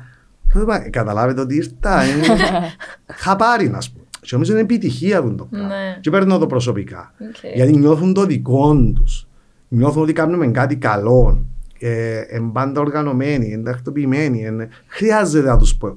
Μικρά πράγματα και, ε, δεν θα τους πω, αλλά το 90% των δραστηριοτήτων αφήνω του το περιθώριο να κάνουν και να κάνουν. Αν κάνουν λάθη, να σου τα πω, αλλά με ωραίο τρόπο. Εντάξει, Ε, και από τα λάθη μαθαίνεις βέβαια, έτσι. Σίγουρα. Ε, απλά λέω ότι δεν μπορείς στις μικρές επιχειρήσεις να ανταγωνιστείς στι μεγάλες όσον αφορά τα ωφελήματα, το, τα ταξίδια, το, το, γενικά το περιβάλλον. Ναι. Μπορείς να δημιουργήσεις άλλα πράγματα. Ναι. Πιο πολύ loyalty, πιο πολύ ας πούμε, ε, περιθώριο να, να κάνεις κάποια πράγματα. Δεν είναι τόσο γραφειοκρατικό το σύστημα, γρήγορες αποφάσεις. Ναι, γιατί at the end of the day, αν δεν με κάνεις εσύ που ήρθα να, σ- να σου δουλέψω, και για μένα εννοείται να δουλέψω, αλλά για να σου βγάλω μια καλή δουλειά, να βγει προς τα έξω, είτε σε πελάτη, είτε σε συνεργάτες, είτε οτιδήποτε, πρέπει να είμαι εγώ καλά. Πρέπει να νιώθω εγώ καλά. Είτε έχουμε μια ασχήμη μέρα. Make me feel good. Να σου βγάλω μια καλή δουλειά. Και αν δεν είναι σήμερα, να είναι αύριο. Δηλαδή να με σε πιάει από το λαιμό και να σου πει εγκαμνείς ε, το ένα, το άλλο. Σήμερα έχεις το πράγμα, αύριο έχεις το πράγμα. Ε, μεθαύριο τι είναι, να μορτείς με κατάθλιψη, ας πούμε. Επειδή παίζουν και τούτα. Ναι, Εντάξει, Και για ναι, μένα ναι. είναι απαράδεκτο. Είναι η ερώτηση σου, η ερώτηση που άρχισε να κάνεις. Ναι. Ήταν το τύπο ότι τώρα έχουν και διαφορετικά standards. Σίγουρα. Ναι, ναι, τη ανοχή, το, ναι, το, exp- εννοείται. Σίγουρα το well-being και η ισορροπία και το περιβάλλον είναι ο μόνος μισθός. Σίγουρα το μισθός είναι πο- πολύ σημαντικός. Είναι ευαίσθητο πράγμα και δεν ξέρω γιατί δεν το καταλαβαίνουν. Εγώ προσπαθώ να έρθω κοντά σου γιατί θέλω να μάθω που σένα και μπαίνω στη διαδι- διαδικασία να μάθω πρώτα. Γι' αυ- Έψαξα σε, είδα ότι είσαι ο καλύτερος ας πούμε και για να με πιάσεις σημαίνει κάτι είδες σε μένα. Βοήθαμε να έρθουμε Σωστό, στη σωστό. μέση για να βγάλουμε ένα τέλειο αποτέλεσμα. Όχι καλό, τέλειο. Ναι, ναι, συμφωνώ. Και επιπλέον, εντάξει, είναι πολύ σημαντικό το άλλο που έχω αντιληφθεί ότι όπως μπαίνει καλά ένας staff member πρέπει να φεύγει και καλά. Δηλαδή, εγώ ε, θεωρώ λογικό, μπορεί ο άλλος να κάνει 4-5 χρόνια, 3 και να βρει μια άλλη ευκαιρία Μάλιστα, σε ένα πιο ναι. μεγάλο οργανισμό. Ε, οκ, Εγώ είμαι μια χαρά με αυτό το πράγμα. Αλλά είδα διάφορα είδη. Δηλαδή, να έρθει με ωραίο τρόπο να σου εξηγήσει ότι αποφάσισα να πάω στην X εταιρεία, στη Y εταιρεία για τον λόγο ότι ξέρεις, είναι μεγάλη εταιρεία κτλ. Ευχαριστώ για τούτο που, που δουλέψαμε μαζί. Ε, Να σου δώσω ένα μήνα notice όπως σωστά, να οργανωθώ, να το κλείσω. Έχεις άτομα που δηλαδή, σου αφορεί να φύγουν δεν με κόφτει. Okay. Μην χαλάσεις τούτο που έχτισες τη σχέση. Είναι πολύ σημαντικό είμαι στο παζάρι να το βρεις αύριο μπροστά σου. Δηλαδή, κράτα τις καλές σχέσεις. Τώρα γίνει κάτι και συγκρουστείτε και φύγεις, εντάξει, άλλη ιστορία. Αλλά είναι πολύ σημαντικό να, να, να κλείσει ένα κεφάλαιο όμορφα. Μπορεί να ούτε κάθε εργοδότης δεν θέλει να αλλάζει, να κάνει, ξέρει, που, άμα είναι ικανοποιημένος, αλλά είναι μέσα στο παιχνίδι. Ναι, Μες, στο, μες στη δουλειά μας, ας πούμε. Άρα ε, με ενοχλεί πλέον. Παλιά και πάλι αγχώνουμε κάθε φορά που έφυγε κάποιος Παναγία μου και να βρούμε ένα άλλο και πόσο καιρό να θέλω. Τώρα είμαι, είμαι συνηθισμένο με τα πράγματα. Μάλιστα. Ε, Όμως είναι ωραία να το κλείσει όμορφα. Ε, και να το κάνεις και το farewell party και να, να του δείξεις και εκείνο ότι δεν κρατάς πίκρα, να το πούμε. Χτιμώ το για εκείνο που μου Ναι, λες. που την άλλη και εκείνος να φύγει το άτομο, να φύγει σωστά, να μέσα σε πνίξει, να το κάνει, ξέρεις, και να παρέχει και πληροφορίες στο επόμενο άτομο, να του κάνει λίγο training και να έρθει πιο smooth. Θέλω να ρωτήσω ξανά, εκείνο που ρώτησα πριν γιατί δεν μου απαντήθηκε. Να μου πεις καλό. Εντάξει. Ε, το Τούτον που έχουν συν τον, τον, τον drive, να το πω, οι νέες γενιές. Ναι. Ε, με το να κάνουν κάτι δικό τους. Ναι. Ε, Αρχίσαμε και πήγαμε στο, στο θέμα του δημόσιου τομέα κτλ. Ναι. Ε, σίγουρα είναι πάρα πολύ καλό να έχουν το entrepreneurial, γιατί και πάλι θεωρητικά ήταν κάτι που χαρακτήριζε τον Κύπριο. Η επιχειρηματικότητα, το δραστηριότητα στο επιχειρήν, πάντα λαλούσαμε οι Κυπρέοι, πήγαν στο Λονδίνο, ανοίξαν fish and chips, ευκάλαν λεφτά. Πάντα αυτές οι ιστορίες ακούμε στην Αυστραλία. τα- Ακόμα. Ναι, ναι, ναι, και πιάν, ε, πιάσανε ξενοδοχεία, μα, μπράβο τους Κυπρέους, είμαστε φοβεροί παίχτες. Εντάξει, τούτα έκαναν, τούτα έκαναν και οι Ινδοί στην Αγγλία και τούτα έκαναν και... Ενώ, είναι λογικό, έχει αρκετούς ε, success stories. Τώρα, οι πιο νέοι ξανακοιτάζουν τη δυνατότητα να κάνουν. Αλλά τι εννοούμε να κάνω, κάνω επιχείρηση ή κάνω online trading; Γιατί Έχει δύο διαφορετικά πράγματα. Το να απλά να, να νομίζω ότι να γίνω πλούσιος με τα κρύπτος και τα λοιπά. Ναι, ένας στους 10.000 μπορεί να γίνει πλούσιος. Ήταν με μια κρύπτο. μόδα και Εντάξει. πέρασε.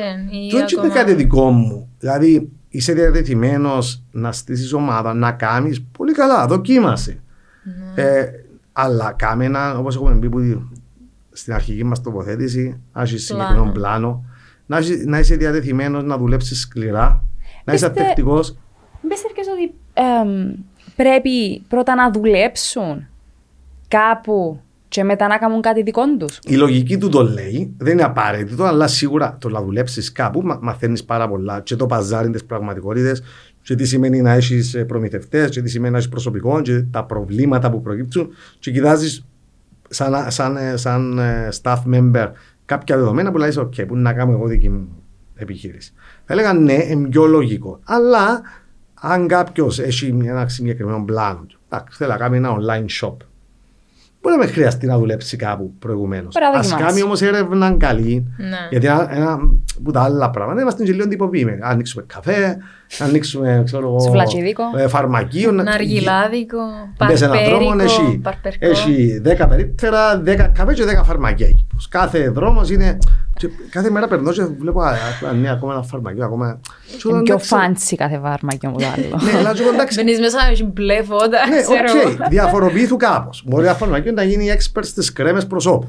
Μάλιστα. ή στα, δια- στα συμπληρώματα διατροφής. Κάμε κάτι. Αν είσαι απλά όπως όλους τους άλλους, και ο παπά σου αγοράζεις σου ένα, η μάμα σου και κάνεις σου ένα φαρμακείο για να.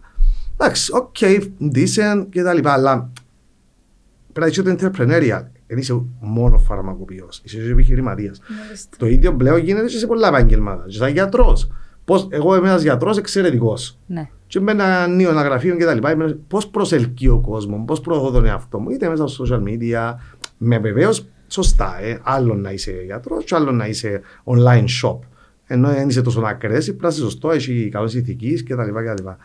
Ε, άρα πρέπει όλοι να σκέφτονται business. Και το- που τη μια είναι κάτι που κάνουμε και εμείς, γιατί MBA, ας πούμε, μπορεί να κάνει ένα γιατρός, μπορεί να κάνει ένα φαρμακοποιός, για να καταλάβει και τα business Εντάξει, πιάνει τα aspects. χέγγια από το Σωστό. πράγμα. Τα business aspects του να διοικήσω έστω σε δύο, τρία, πέντε άτομα, το να έχω προμηθευτές, τις οικονομικές καταστάσεις μου, έναν overview το πώς λειτουργεί το επιχείρημα. Εντάξει, αλλά από πότε προέρχεται το πράγμα, του τι του η διάθεση, γιατί, γιατί σε ρωτώ, γιατί έχω έναν αδερφό, Ναι. είναι 17 χρονών, εντάξει. Είναι έτοιμος να γίνει επιχειρηματίας; Ε, νομίζω ε, πρέπει να σε διακόψω που το YouTube, που το TikTok και από τα social media. Εν τούτοι όλοι που ποστάρουν διάφορα πράγματα που έκαναν μόνοι τους, ε, ειδικότερα μέσω ε, διάφορες πλατφόρμες. Και εννοείται γίνονται brainwashed. Ναι. Και εμένα τα μωρά μου εννοείται ότι ρωτούμε, παπά, ε, ε, να γίνουμε, bi- είσαι billionaire, μπε- γίνουμε κάτι Αμερικανιές, ξέρω. Και ξέρω, βλέπουν τούτα τα πράγματα στα Ναι. YouTube και τα λοιπά. Το concept που ξέρω που είμαστε εμείς 10 χρόνων, ξέρω, και είναι τον billionaire ή ξέρω, είναι η Ferrari. και- Ίσως και στο χορκό σου φέρα. Ναι, αλλά τώρα το χορκόν τους είναι ο κόσμος. Ναι. Τούτη είναι η μεγάλη διαφορά. Εγώ παίρνα την κόρη μου την άλλη μέρα στο σχολείο. Λέω, παπά σου πω κάτι, λέω, σπέ μου, I want to go to Chicago για να αγοράσω ένα, μια γκούκλα που τσάμε. Μάνα μου, είναι τίμη. Και λέω, και εγώ σκέφτου τώρα, εγώ που ήμουν 6 χρονών, Είναι ξέρεις- Έξερα από το Άγιο Ανδρέα τζάμε το δημοτικό, ως το δημοτικό ήξερα. Και πήγε- πήγαινα τζάμε με έναν ποδήλατο, ή τζάμε στε- τζάμε μπαίνα μες στο χωράφι και χαίρομαι. Και άκου να που σκέφτηκε τώρα και και καταλάβουν τα μου η απόσταση, το κόστος. Ναι, απλά έχουν Που το τα- στο... Απλά είδε μια Είδε το, μιτσά ναι. που πήγαινε στο κατάστημα στο Σικάγο να αγοράσει κούκλες και κάθε μέρα δηλαδή που- πότε να Θέλει πάμε κούκλα. στο Σικάγο. Ετοιμάστο. Ναι, άρα το χορκό, καλά το είπες, το χορκό του είναι ο κόσμος σχόλος. Δεν έχει έτσι πράγμα. Αλλά εντάξει, αν δε- αν δε- πες ας πούμε ε, η κόρη σου, εσύ έχεις, α, εσύ είσαι ενώ επιχειρηματίας. Μμμ. Άρα έχει κάποια α, ερεθίσματα για να μπορεί να σκέφτεται έτσι. Έναν μωρό που προέρχεται από μια οικογένεια η οποία πες δεν είναι επιχειρηματίας οι γονείς του. Ή είναι δημόσιοι υπάλληλοι. Ή είναι τραπεζικοί. Ή whatever. Πού είναι να βρουν τα εχέγγυα για να το κάνουν το πράγμα. Δηλαδή; Καλή ερώτηση. Και είδαμε τα σχολεία μεγάλο ζήτημα. Συζητούμε το χρόνια πώς να εντάξει την επιχειρηματικότητα στα σχολεία, πώς να φύγουμε από τα τυποποιημένα τα, ε, τα βιβλία που τους λένε τα ίδια, και τα ίδια, η ιστορία της Κύπρου για την Εκκλησία. Μα να μου τώρα έχει chat GPT, έχει μπε- η ιστορία της Κύπρου. Εντάξει, βεβαίως πράξεις τη ιστορία της χώρας σου. Αλλά αν με δεν να μάθω τώρα το 1940, έγινε- αφού κούλα κάνεις στα Google, αφού έτσι τη λειτουργεί το, το μυαλό τους πλέον. Είναι κάμε τα Google και να, να βρεις τις απαντήσεις. Ε, Είναι μες στο βιβλίο που να βρεις τις απαντήσεις. Κάτσε να βάλεις παπαγαλία να Ναι, το ήταν μάθεις. η ζωή μου είχαμε εγκυκλοπαίδειες. Και αν στην εγκυκλοπαίδεια να θυμούμε μας βάλανε στο σχολείο να πιάσουμε, ξέρω εγώ, εγκυκλοπαίδεια, να βρούμε ένα ζώο που μας αρέσει. Και το ίδιο πράγμα είναι κάμαν οι κόρες μου τώρα στο, ας πούμε, στο δημοτικό. Και εννοείται, μπήκαμε στον κόσμο να βρούμε για τη λεοπάρταλη, να κάνουμε, ξέρω. Έτσι πάει. Δηλαδή πρέπει επιτέλους και τα σχολεία να δουν, να εξηγήσουν, να βάλουν λίγο την τεχνολογία μέσα. Και όχι απλά έναν πίνακα διαδραστικό. Το, το όλη το κόνσεπτ του πώς λειτουργεί ένα σχολείο, ποια είναι τα σημαντικά. Δεν είναι το να θυμάσαι την ημερομηνία που μπήκε ο Χίτλερ στη Γαλλία. Και εκείνο είναι το σημαντικό. Είναι και άνθρωποι που διδάσκουν όμως. Ε, βεβαίως, μα υπάρχει Εντάξει, και εκείνο μια, παίζει πολύ ρόλο. υπάρχει και μια αντίσταση στις μεγάλες αλλαγές που είναι ανθρώπινη φύση, πόσο μάλλον όταν υπάρχουν συντεχνίες, πολλά δομημένα συστήματα Ναι. κτλ. που ε, μπορεί ας πούμε κάποιοι να θέλουν, οι υπόλοιποι δεν θέλουν και πάει παρακάτω. Άρα η επιχειρηματικότητα είναι πολύ σημαντικό να είναι από την αρχή μέσα στα σχολεία, όχι απλά η θεωρία του τι σημαίνει επιχείρηση, αλλά γενικότερα να καταλάβουν ποια είναι τα πλεονεκτήματα να έχω τη δική μου επιχείρηση, ποια είναι το ρίσκο. Είναι τόσο μικρές οι πιθανότητες να πετύχει μια νέα επιχείρηση. Άρα, ο που ξεκινά πρέπει να είναι διατεθειμένο να αποτύχει. Αφού οι πιθανότητες συντριπτικά είναι εναντίον σου. Άρα είναι λίγο, ας πούμε, λίγο, πρέπει να έχει λίγο πελλάρα πάνω σου και λίγο ε, για να ξεκινήσεις μια επιχείρηση. Πόσο μάλλον να πετύχεις, γιατί μπορεί να ξεκινήσεις και να, άξι, οκ, να φτάσεις σε ένα σημείο, δηλαδή σταματήσεις, να την πουλήσεις, οτιδήποτε άλλο. Άρα έχει, έχει πάρα πολλά πράγματα που πρέπει να αλλάξουν και εννοείται ότι είμαστε πίσω σε θέματα παιδείας, ειδικά στα σχολεία. Και ε, λέω ξανά, και πρέπει να αλλάξει, όχι πρέπει να αλλάξει συζητούν, να κάνουν κάποιες άλλες. Για μένα είναι ρίχνεις το κάτω, ξαναχτίζεις το. Έχει κάποια πράγματα όπως το παλιό το σπίτι, ό,τι και να του κάνεις. Να έχει κάποιες υγρασίες. Να... Αν δεν το καθαρίσει το οικόπεδο, Ναι. να το ξαναχτίσει με τα νέα υλικά, με τα νέα δεδομένα, θα αντέξει άλλο 30-40-50 χρόνια. Μπορεί να του κάνεις κάποια πατσαρίσματα, ε, πατσαρίσματα που γίνονται στην Κύπρο και τούτο είναι γενικότερα χαρακτηριστικό μας. Δεν είμαστε ότι καθαρής λύσης, είμαστε το πατσαρισμάτο ως παρακάτω. Επόμενη Ως που να κυβέρνηση. περά... να Ε, και η επόμενη περάσουμε. κυβέρνηση, άντε κάναμε και εμείς λίγο πατσάρισμα, πάμε στους επόμενους, στους επόμενους, στους επόμενους. Ε, εμένα τούτο το πράγμα, ας πούμε, ε, οθεί με ένα φύο από την Κύπρο. Οθεί με ένα φύο να, ευ- να πάω κάπου καλύτερα, να νιώθω ότι ας πούμε το άτομο που να πάω είτε να συνεργαστώ είτε να δουλέψω, ο νους του έρχεται και συναντά το δικό μου το νου. Εντάξει, και στην Κύπρο μπορεί να βρω το, το πλάνο που έχω στο μυαλό μου, αλλά βλέπω ότι ε, με βοηθά το σύστημα. Ε, ένα αναπνέεις Έχει- μέσα από τούτο. Καλά. Μόνο οι καθησυχασμένοι Να που σου πω όμως, εντιαμέ εγώ θα έλεγα, θα έλεγα να πάεις και αν στα πέντε χρόνια, δηλαδή μόνο και μόνο που να μπεις στη διαδικασία να δοκιμάσεις κάτι καινούριο, για μένα μόνο να κερδίσεις. Γιατί να μου, τα- να μου τα σενάρια. Το σενάριο είναι να πάεις, ξέρω εγώ, ε, στη Γαλλία. και να, Οποιαδήποτε χώρα. λέμε τώρα, Ναι. παράδειγμα, να πάει στη Γαλλία και να, να βρεις μια δουλειά και να πάει εξαιρετικά και να κάνεις την καριέρα σου στη, στη Γαλλία. Η άλλη επιλογή να πάει στη Γαλλία, να κάνεις τέσσερα χρόνια, να μέσα σ' αρέσει, κτλ. Μόνο και μόνο που να έρθεις, πέντε πράγματα να τσιμπήσεις που τζάμε Σίγουρα. θα έχεις έναν πολύ πιο σοβαρό πλεονέκτημα που των μέσων Κυπρέων που πιθανόν να πει σχολείο, σπούδας στην Κύπρο, Εντάξει, έκαμε τα ταξίδια του, αλλά δεν έζησε, Ναι. δεν δούλεψε στο εξωτερικό, που κερδίζεις πάρα πολλά. Και το θεωρώ το πλέον εκτίμαν και για τα άτομα που ε, πάνε να σπουδάσουν στο εξωτερικό. Εντάξει, όχι πως στην Κύπρο ε, ε, θα πιάνουν κάτι, δεν το λέω τούτο, ούτε το Έχουν, ανερώ. έχει ένα, μια άλλη εμπειρία. Είναι εντελώς άλλη εμπειρία. Δηλαδή, το μάτι σου βλέπει άλλα πράγματα, Συμφωνώ, το μυαλό συμφωνώ. σου μπορεί να Λέω σου, στροφάρει αλλιώς. Και πάλι μιλώ, ας Και πούμε, έρχεσαι Κύπρο και αφομοιώνεις. Ε, ε, συγγνώμη, ε, βάλεις τα κάτω και λειτουργάς με τα Ναι. δεδομένα της Κύπρου. Δεν είναι έτσι είναι, κακό. έτσι. με μια προϋπόθεση πολύ σημαντική είναι όχι μόνο να πάει στην Αγγλία ή στη Γερμανία, στη Γαλλία, στην Αμερική, αλλά πραγματικά να ζήσεις εμπειρίες με άτομα που διαφορετικές κουλτούρες. Μάλιστα. Εγώ θυμάμαι χαρακτηριστικά στην Αγγλία 90% των φίλων μου δεν ήταν Κύπροι. Α, ούτε εγώ ήμουν η μόνη Εντάξει. Κυπρέας στο κόσμο. Ε, όχι μόνο στο κόσμο, και εγώ ήμουν μόνο Κυπρέο στο κόσμο, αλλά ε, οι συναστροφέ μου, οι φίλοι μου κτλ. Είχα και από την Ελλάδα, και από την Αγγλία, και από την Γερμανία. Απα- Το νούμερο ένα πράγμα που κέρδισα από τις σπουδές μου στην Αγγλία ήταν οι σχέσεις που έχτισα, όχι μόνο οι φιλίες, τα πράγματα που άλλαξα, κέρδισα. Γιατί λέω, «Ε, μέρα, μα τούτοι σκέφτονται διαφορετικά. Μήπως εγώ μου είμαι λάθος. Και ήμουν σε πάρα πολλά πράγματα λάθος. Γιατί αγαπώ την Κύπρο, λατρεύω την, αλλά έχει και 10-15 πράγματα που μισώ για την Κύπρο. Δηλαδή, έχει πολλά καλά, έχει και πολλά κακά. Και μέσω της δουλειάς σου προσπαθείς να. Να κάνω εγώ ό,τι Μπράβο, μπορώ. να κάνεις εσύ την αλλαγή. Ναι, ό,τι μπορώ. Εντάξει, Ναι. δεν έχω ψευδεστήσεις ότι να αλλάξουν. ε, Ρεαλιστικά πάντα Ναι, μιλώντας. όμως το μεγαλύτερο asset που ε, για μένα στι σπουδές μου ήταν το ότι άλλαξα σαν χαρακτήρας λόγω της συναναστροφής μου με άλλες κουλτούρες. Άλλα. Είδα άλλα πράγματα. Και ζήσα σε οικογένειες, ενώ ταξίδεψα, έμεινα μαζί τους, είδα απλά. Ε, και θυμούμαι να είμαι, ας πούμε, πρόεδρος του Κυπριακού Society στε- ε, στο Νότιχαμ και να με κατηγορούν. Στον Νότιχα. Το πρώτο μου πτυχίο. Μου να- Λέστερ. Ναι, είμαστε κοντά κοντά. ε, Το χορκό μου του Κυπρέου, κατάλαβε εσύ. όταν, όταν εγώ ήμουν στο Νότιχαμ πρόεδρος του Cypriot Society, Άκουα απίστευτο κουτσομπολιόν και κατηγορίες. Εγώ πώς γίνεται τους να είμαι πρόεδρος του Society και να μην κάνει παρέα με Κυπρέους. Και ακόμα Σαν είναι πήγες μες αλήθεια. στην επιχείρηση. Δεν καταλάβεις. Έκανα παρέα με ξένους, κάναμε τα πάρτι μας τα πράγματα στους Κυπρέους, μια χαρά, αλλά οι φίλοι μου που έτρωα τις παραπάνω ώρες μαζί τους δεν ήταν Κυπρέοι. Δεν ήταν το κακό. Τίποτε.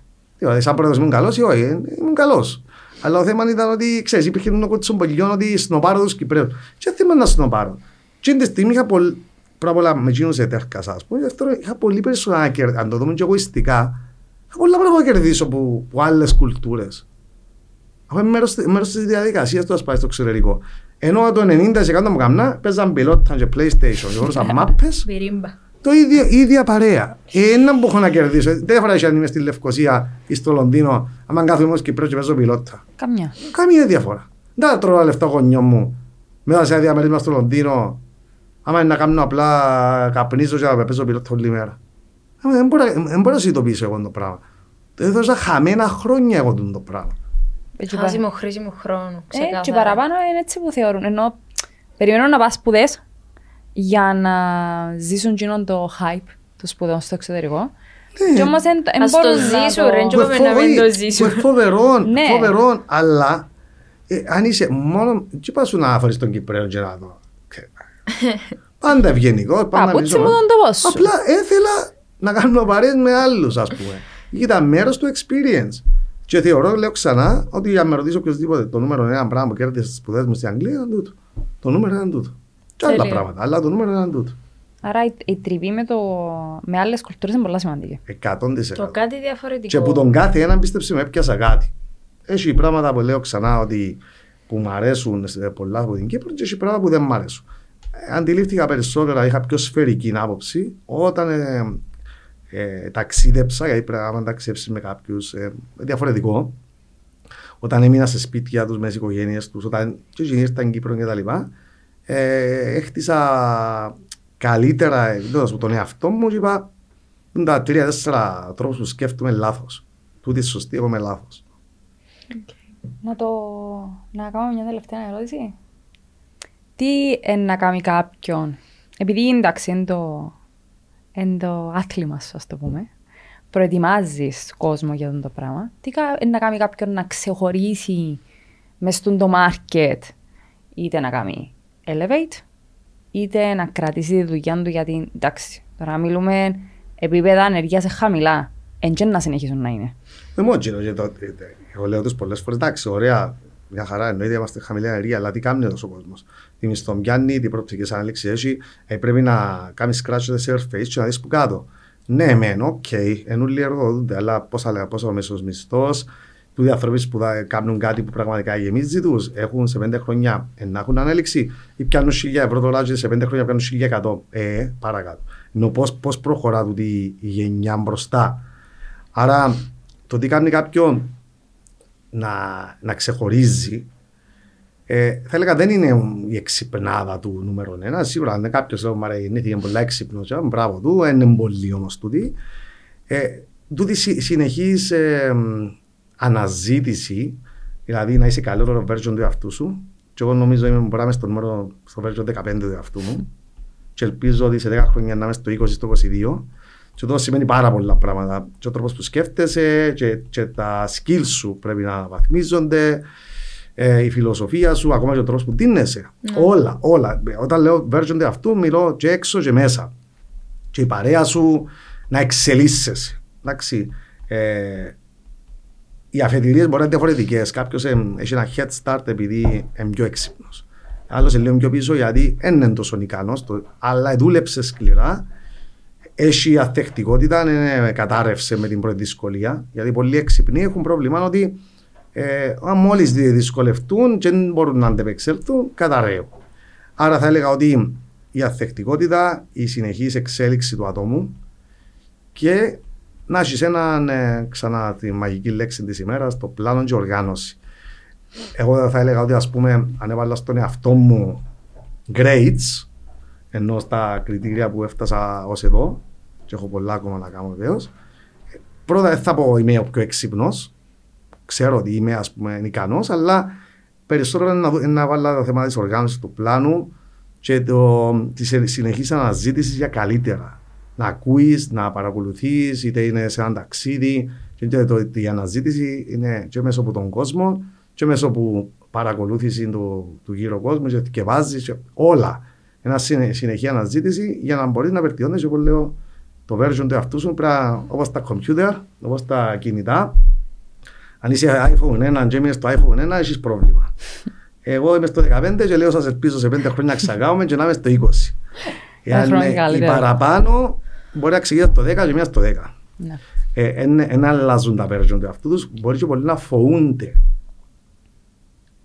το πράγμα. Ε, το να, δηλαδή, η αλλαγή. Την αλλαγή να νιώθουν ότι έχουν και λίγο εγωισμό, να το πούμε, στο να παραδεχτούν, να αποδεχτούν ότι ε, πρέπει να βελτιώσω δύο πράγματα πάνω. Ας πούμε. Και πολλά πολλά σημαντικό και το reflection, δηλαδή πάντα, πάντα, mm-hmm. πάντα έγινε κάτι, είχα μια συζήτηση, μια διαφωνία, ε, να σκεφτώ ρε, μήπως το παράκαμα λίγο, μήπως το πάντα να κάνω το reflection ε, με τον εαυτό μου είτε την ώρα που τρέχω, είτε την ώρα που οδηγώ, να κάνω λίγο το reflection. Μπορεί να μην το συζητήσω με κάποιον, κάποια συζητώ αλλά νομίζω ότι που κάθε τι πρέπει να πιάνεις κάτι και να προχωράς. Εγώ τον πολλά λόγο και έτσι να το κλείσουμε γιατί θεωρώ το πολλά. Δεν ε, ξέρω, νιώθω το εγώ ότι είμαι στην καλύτερη ηλικία και νιώθω ότι είμαι σφουγγάρι. Ότι έρχεται στη ζωή να το πιάνουμε και να το βάλουμε στα δικά μας μέτρα για να, και στα δικά μας σταθμά για να μπορέσουμε να επιβιώσουμε τέλος πάντων σε αυτή την κοινωνία και να κάνουμε ε, να έχουμε μια καλή εξέλιξη. Πρώτα απ' όλα για τους εαυτούς μας και μετά για όλους τους άλλους. Συμφωνώ. Ο Γιάνγκο μου ευχαριστούμε. Εγώ ευχαριστώ. Ήταν πολλά ωραία συζήτηση. Χαίρομαι. Να σε ξαναπούμε. Όποτε θέλετε. Εγώ είμαι. Τέλεια. Ε, ευχαριστούμε και τον κόσμο που μας ε, παρακολούθησε. Αφήστε μας τα comments σας.